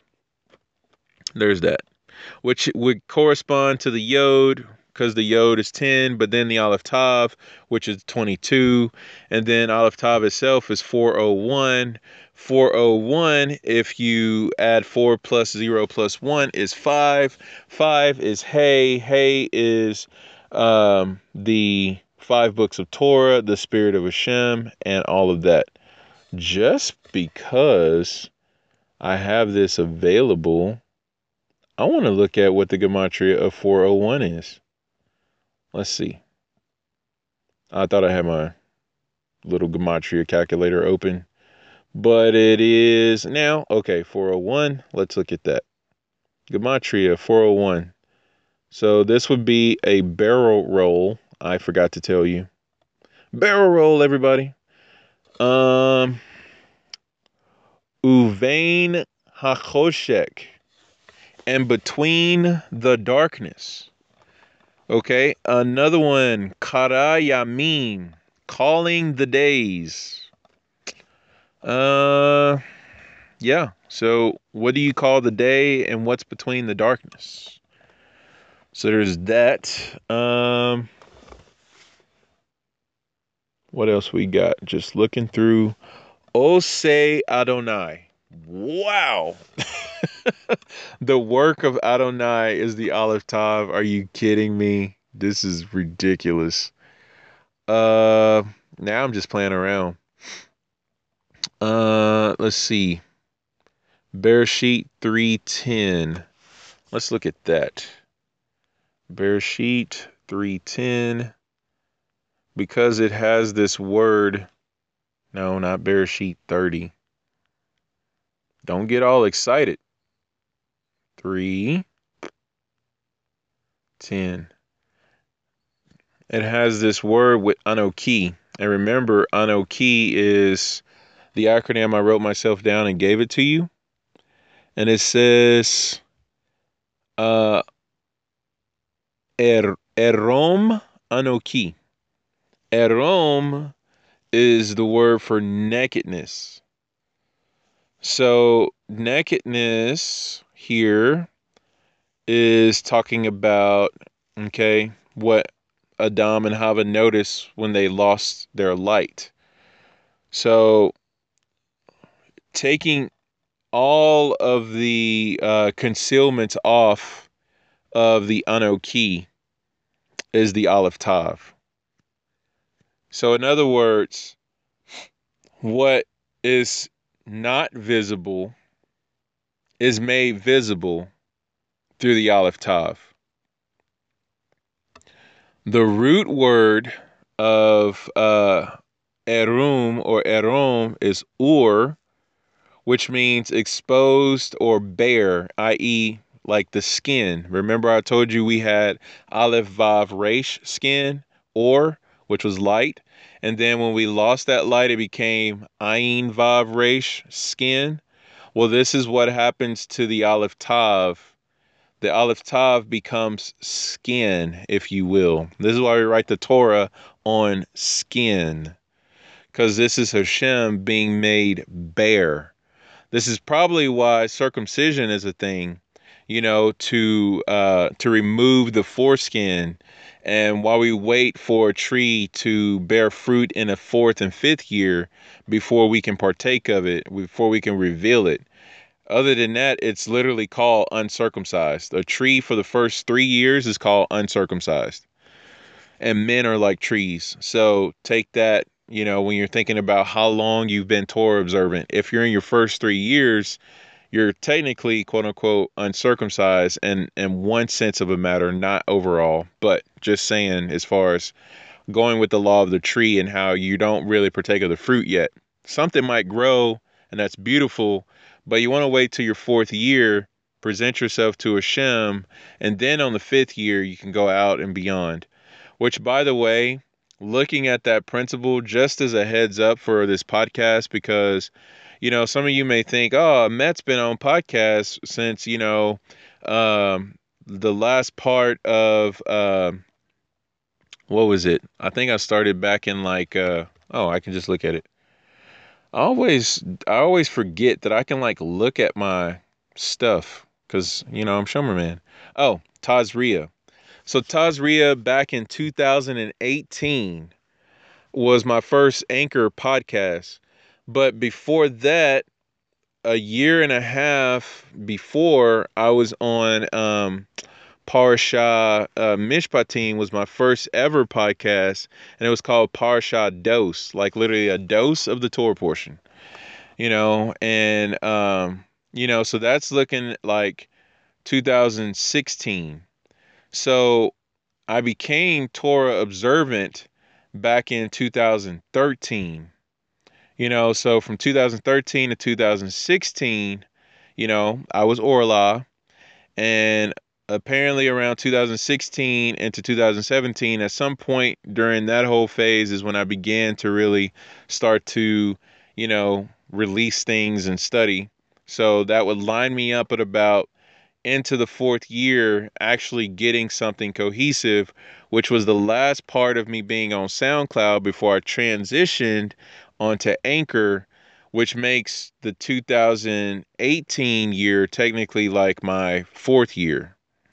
And now, you know, 2018 to 2019, this is like fifth year. So everything's just really unfolding and coming out. So that's a loose uh, kind of picture of where I am with everything. So from 2013 to 2019. And actually, I would even extend back into 2012 because my first year, I'm going to use giant quotations on this, was my Torah observance based off of reading the Bible because I found the Orthodox Jewish Bible and it has the feast all lined out in the back talks about Tish B'Av, talks about 17th of Tammuz, it talks about Rosh Hashanah and all that. So I did a full year of the holidays by reading about them. Even before I ever went to a synagogue or read or listened to any rabbi teach, you know, and then I met my first Jewish person, and then I met my second Jewish person. Both of them so happened to believe Yeshua as the Mashiach, or they, let's put this the right way, they kabel Mashiach Yeshua. So they were they were people who have received Mashiach Yeshua, you know, as you know Mashiach as deliverer. So, you know, anyway, so as the Zadok who will attach us and connect us to Hashem, who is a consuming fire. But anyway.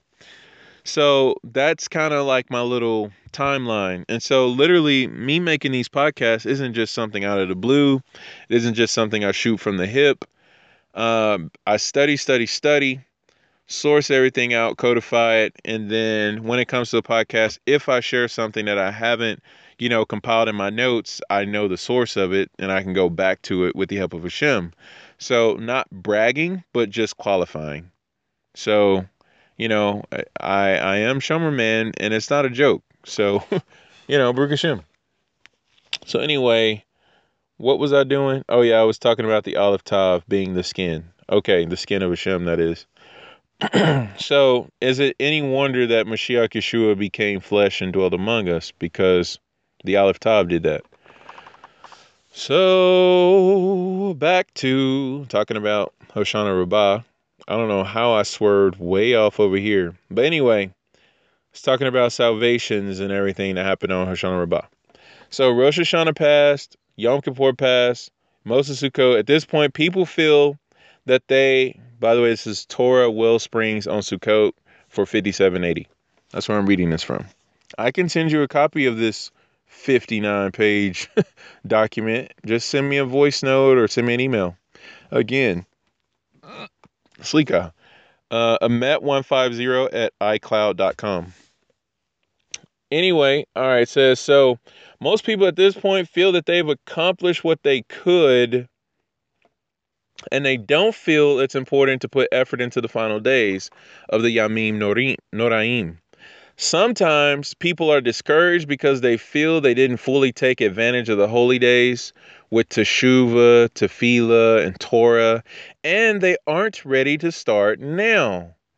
Yikes. But it may that may exist for some people. It says Chazal say Zefit Lishua.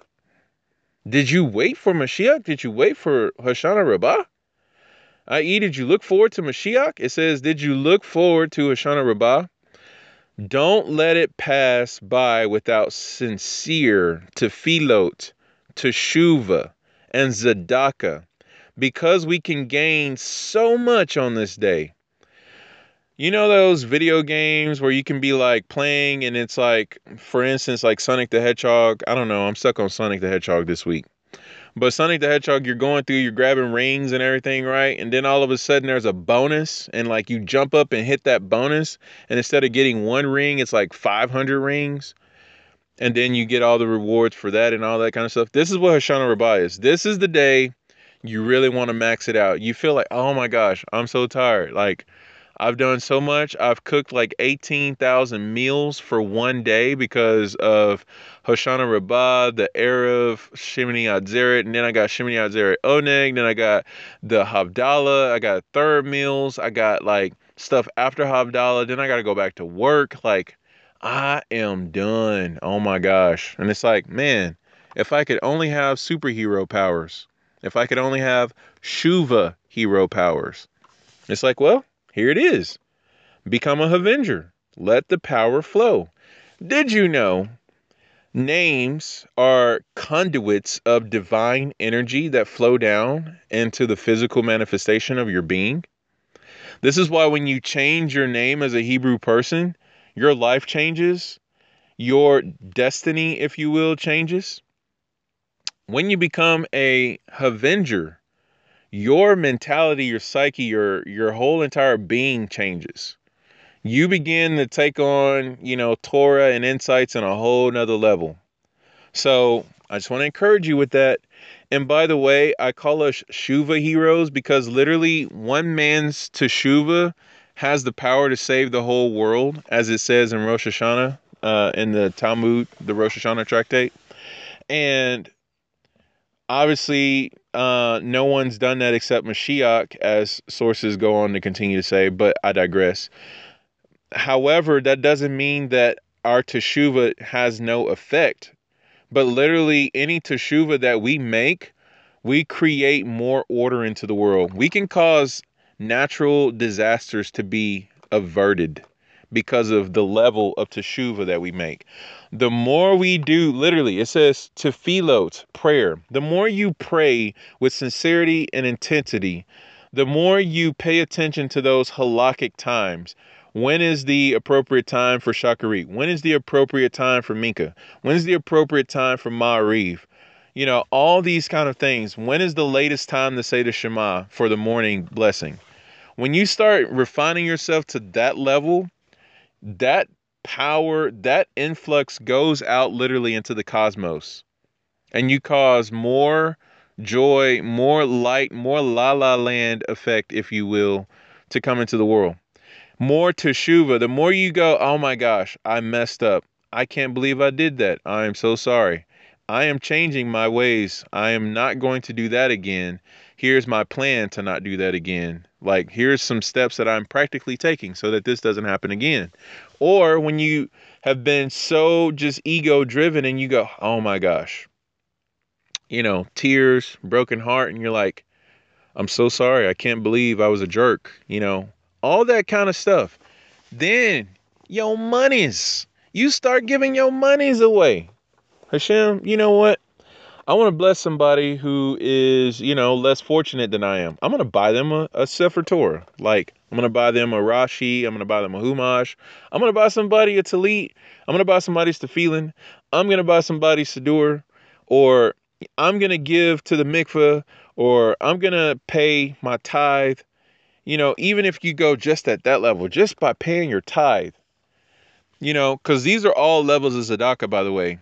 Tzedakah too, like obviously you have a Tzedakah box, you can collect coins, and you know, and once they build up for like Purim, you can go out and buy something for somebody who's less fortunate that you know in the shul, pay somebody's light bill or whatever, however much the money is. Those things are called Tzedakah. So doing all these things, especially on Hoshana Rabbah, doing one of these things, some of these things, all of these things. And by the way, because we're Avengers, we'll all be considered as one. So if like 20,000 of us are doing this on the same day, I'm talking, we're talking serious firepower here. But anyway, not that I'm trying to encourage anybody to increase firepower, just saying. But it says on this Hoshana Rabbah, don't let it pass by without sincere tefillot, teshuva, and tzedakah because we can gain so much on this day. In other words, this is the gold medal day. Make it happen, Captain. All right, so it says here's here's where I want to kind of close it. It says the Dubano or the Dubno Magid, may his memory be blessed, tells a mashal. It says there were two neighboring countries that were fighting over a city located on a border. Each country claim. Oh, by the way, I should say a mashal is a parable. Obviously, Yeshua taught parables all the time, right? So we brought down our point, bring up this parable. Okay, start over. There were two neighboring countries that were fighting over a city located on the border. Each country claimed that the city was theirs. Many wars were fought over the city. Sometimes one country won, the other times the other country won. After many years of fighting, they decided that each country would send forth their greatest warrior. These two powerful people would wrestle each other near a pit. This is where they got that that idea in Wakanda, uh, or as we should say, Jewconda, where uh, you know T'Challa was fighting, you know, um, to to get the Black Panther rights. You know, they're on that waterfall next to a giant cliff you know, it's like these two great warriors, they're going to fight next to a pit. Anyway, back to the parable. Slika, back to the mashal, now that we know what a parable is. The mashal continues The one who throws his opponent into the pit wins the battle, and the city would forever belong to his country. People of both countries came to watch the great battle. The battle started some distance from the pit. At first, it seemed like one warrior would win. His countrymen cheered him on, while the people of this other country lamented as it seemed clear that they would lose. They watched as the warrior pulled and dragged his opponent all the way to the pit. But suddenly, the other warrior overpowered his opponent and threw him to the ground and into the pit. At the victory celebration, the king said to the warrior, It appeared at first that your opponent was stronger than you. It was certain that you would lose. How did you end up winning? The answer I won because at the beginning of the match, I let him drag me. I was waiting for my opponent to become tired and weak. Oh, this is where Rocky got it from. anyway, I digress. And this was and then I was able to overpower him easily. The Nimshal is what the takeaway from this parable is. So a mushal has a Nimshal, and a Nimshal is the takeaway. Sometimes the Yetzer Hara allows us to win a battle or two. And then when an essential and important battle comes around, we are already weakened and don't have the stamina to fight. We assume that since we won so many wars until now, that it doesn't matter so much if we fall this round. We don't realize that everything depends on this battle. And if we lose it, we lose everything. Inserts, this is where Captain Israel says, you know, if you ever feel tempted to sin, just ask yourself the question is it worth losing everything? Back to the insight, it says the lesson is related to Hoshana Rabbah. Many people feel they fought so many wars that the Yetza, with the Yetzer Hara already. Since the new year began, Rosh Hashanah passed, and so did Yom Kippur. On those days, people did whatever they could to improve their ways and daven with kavana, with like serious focus intent. During Sukkot, they also served Hashem to the best of their ability. Now they think that they can let Hoshana Rabbah pass by without special attention and effort. But Hoshana Rabbah is from the climaxes of the days that we can earn the greatest salvations.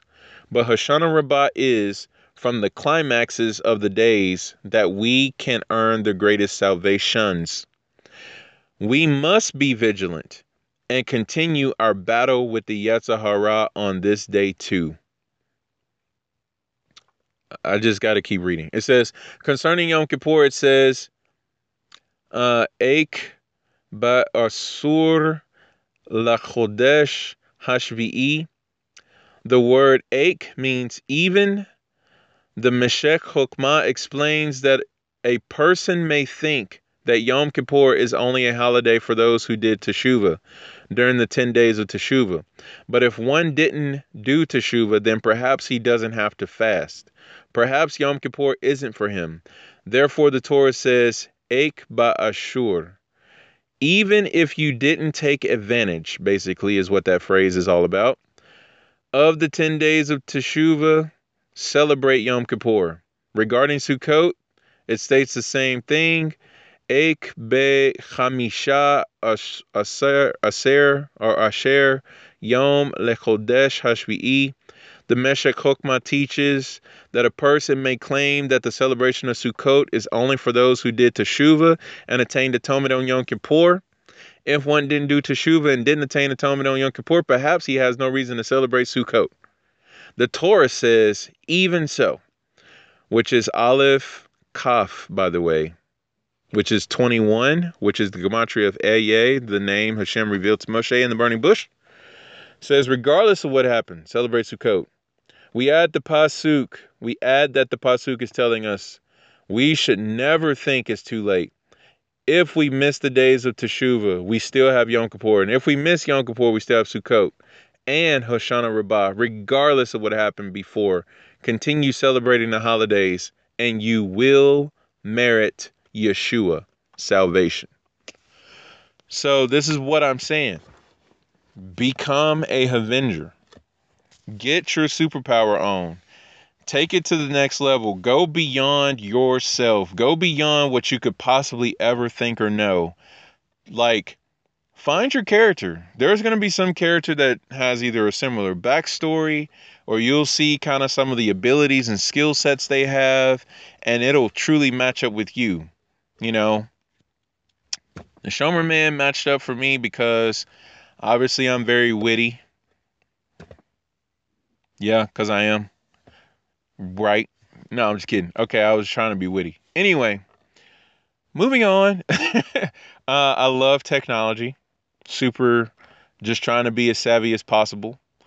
And obviously, um, I am not that savvy, but there are some times where I can do things and I'm like, I didn't I didn't think I could do that. And it's like I realize how much Hashem just kind of gives me a, a little extra, you know, a little extra something something where he hooks me up and I'm like, wow, that was neat. And Hashem's like, you're welcome. And I'm like, Toda because I couldn't have figured that out.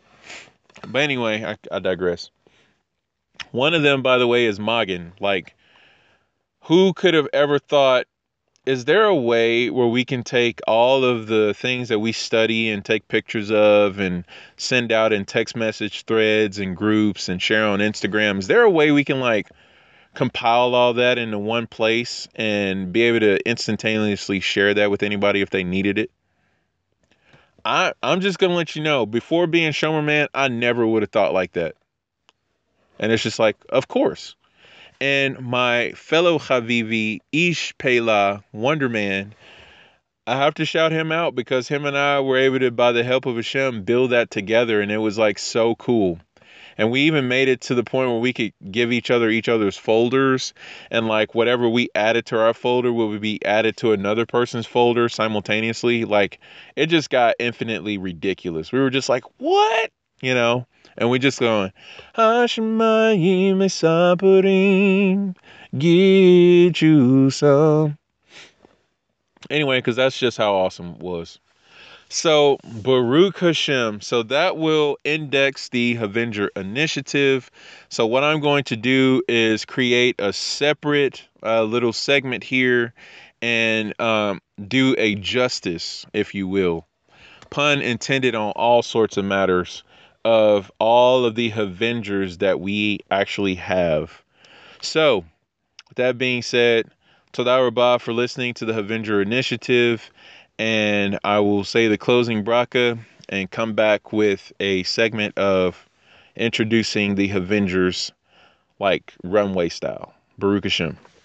Baruch atah Adonai Eloheinu melech haolam asher natan lanu Torah temet vekaye olam nata betokenu Baruch atah Adonai noten haTorah.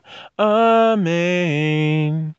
Harakamanu yezekenu limot HaMashiach ulchaye haolam haba. Baruch haba b'shem Adonai Hakadosh Baruch please seal us for life, for a good year, and please inscribe us in the book of life, seal us in the book of life. Cause this year to be a year of the redemption. Cause Mashiach Yeshua to be revealed. Mashiach ben David, speedily and soon in our days. Reveal the final redemption speedily and soon in our days. Bizkut Uvishem Mashiach Yeshua, we pray. Amen. All right, ladies and gentlemen, Havarim and all of the scene, the whole team. I would like to introduce to you the Avengers. Yay! Imagine some background music playing. First off, we have our fearless leader, Captain Israel, the Shomer version of Captain America. Captain America, y'all. Okay. Following up is the Rebet Zine who keeps it clean, who takes it to the extreme, all supreme. We have Agent Rebedzine, aka Agent Shoshanov, the Shomer version of the Black Widow. All right. Keeping it moving, we got the one and only yours truly, Shomer Man, aka the Shomer version of Iron Man, because I'm that cool. Anyway, uh, taking it on over to the big green machine, the one who is just so professional with it, so incredible with it, the incredible Professor Tom Mead. That's right, the Incredible Hulk. So that is Mikael to the Nicholsons. Okay. Yeah, Nicholsons with an S. Okay. Mikael Nicholsons. Okay. That's my KVB. Taking it on over to the one who brings the thunder, lays the hammer down, and ain't playing around, but will love you to life. This is the mighty Haver, the Shomer version of Thor. Yep, talking about Menashe Gage. Get you some. Moving on over to his lovely Kala. Oh my goodness.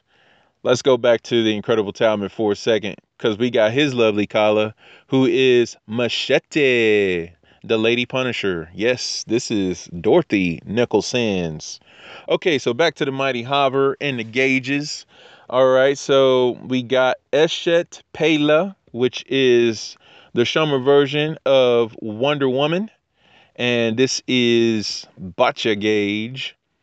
We got Ish Pela, who is Wonder Man, the Shomer version of Wonder Man. And this is Shlomo to the Arroyo. Get you some.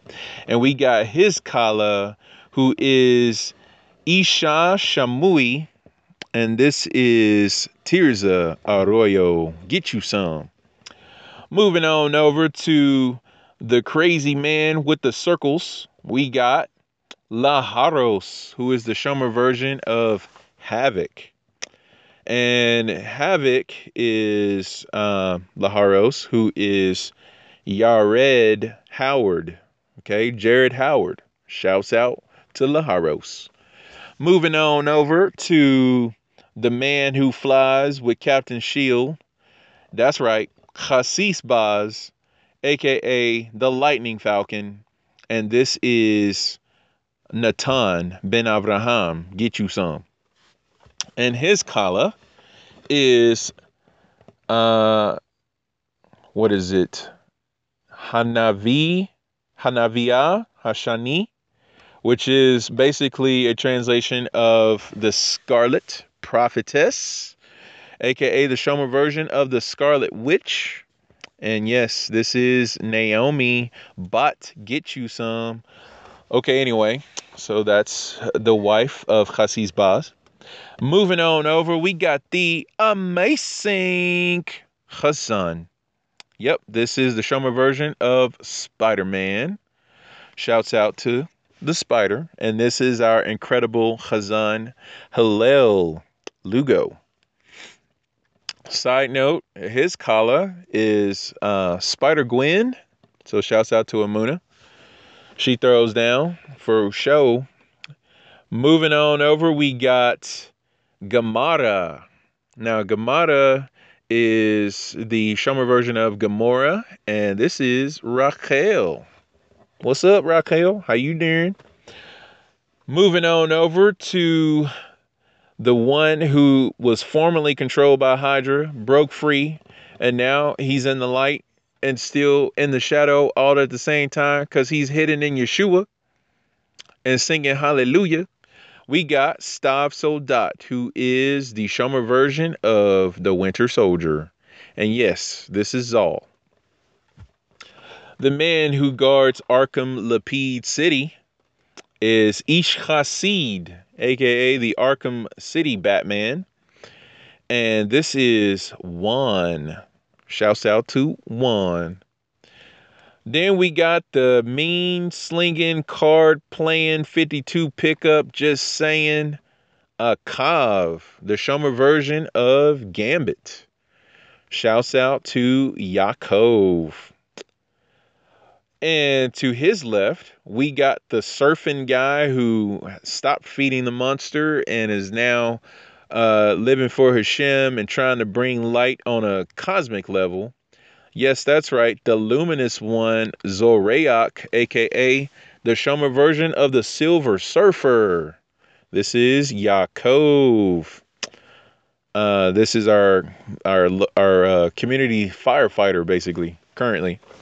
So, Baruch Hashem, big things for him. Continuing on, we got the man of Lukot.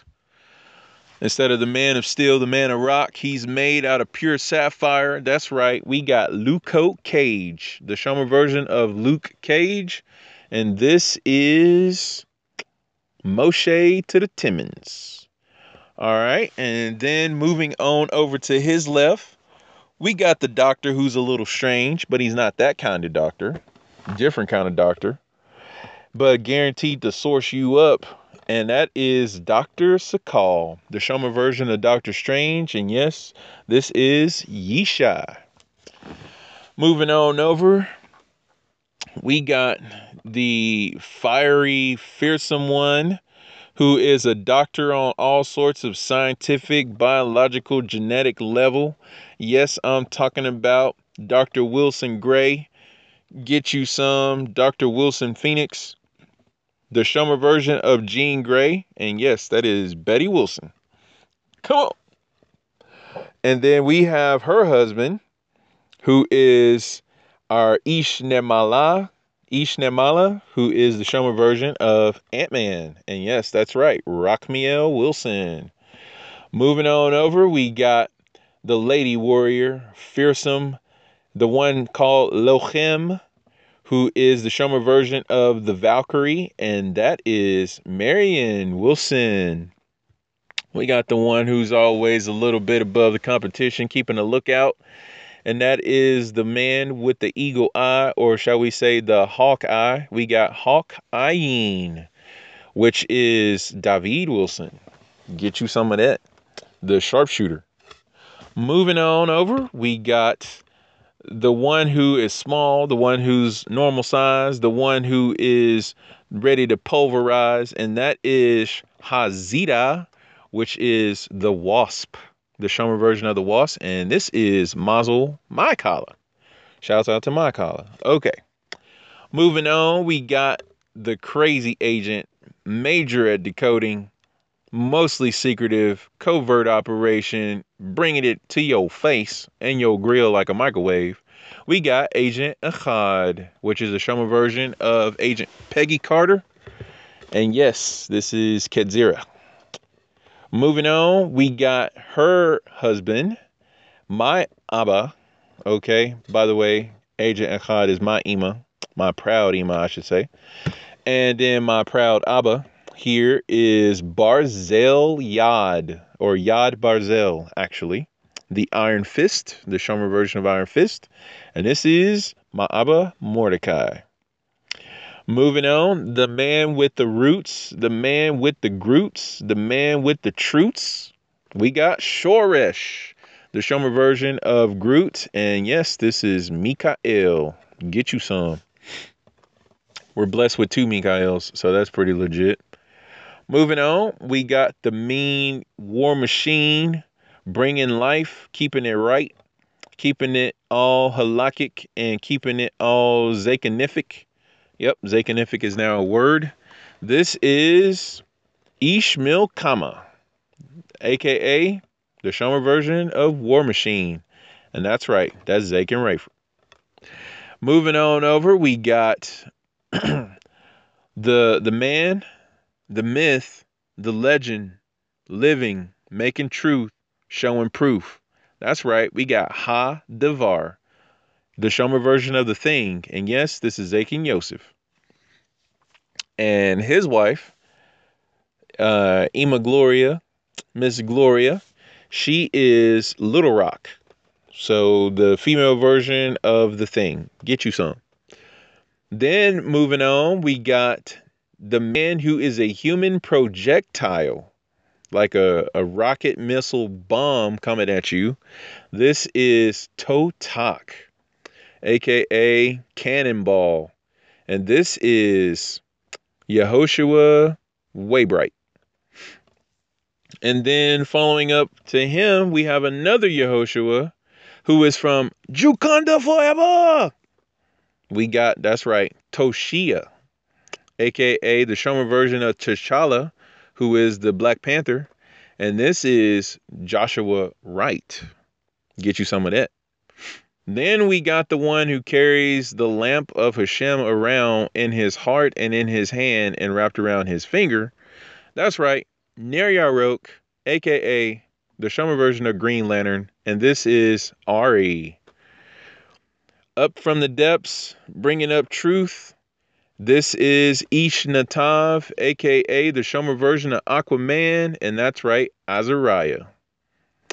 And side note, his kala is the one who accompanies him, who is super violent and controls the water as well. This is Meora, which is the Shomer version of Mera, which is Hebzibah. And then we got the electropyrotechnic, the one called Yovel, the ninja who be breaking it down. That's right. Talking about the Shomer version of Jubilee, and this is Hasia. Come on.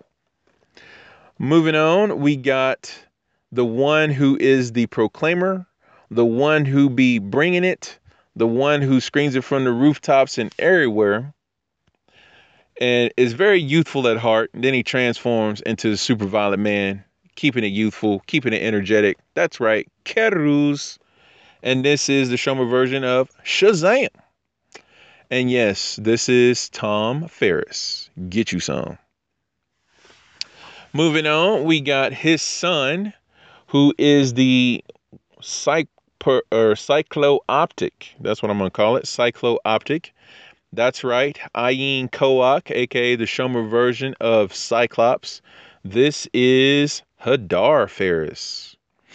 Now, all the way on up in Kansas City, we got this wonderful couple that's part of our HCO group.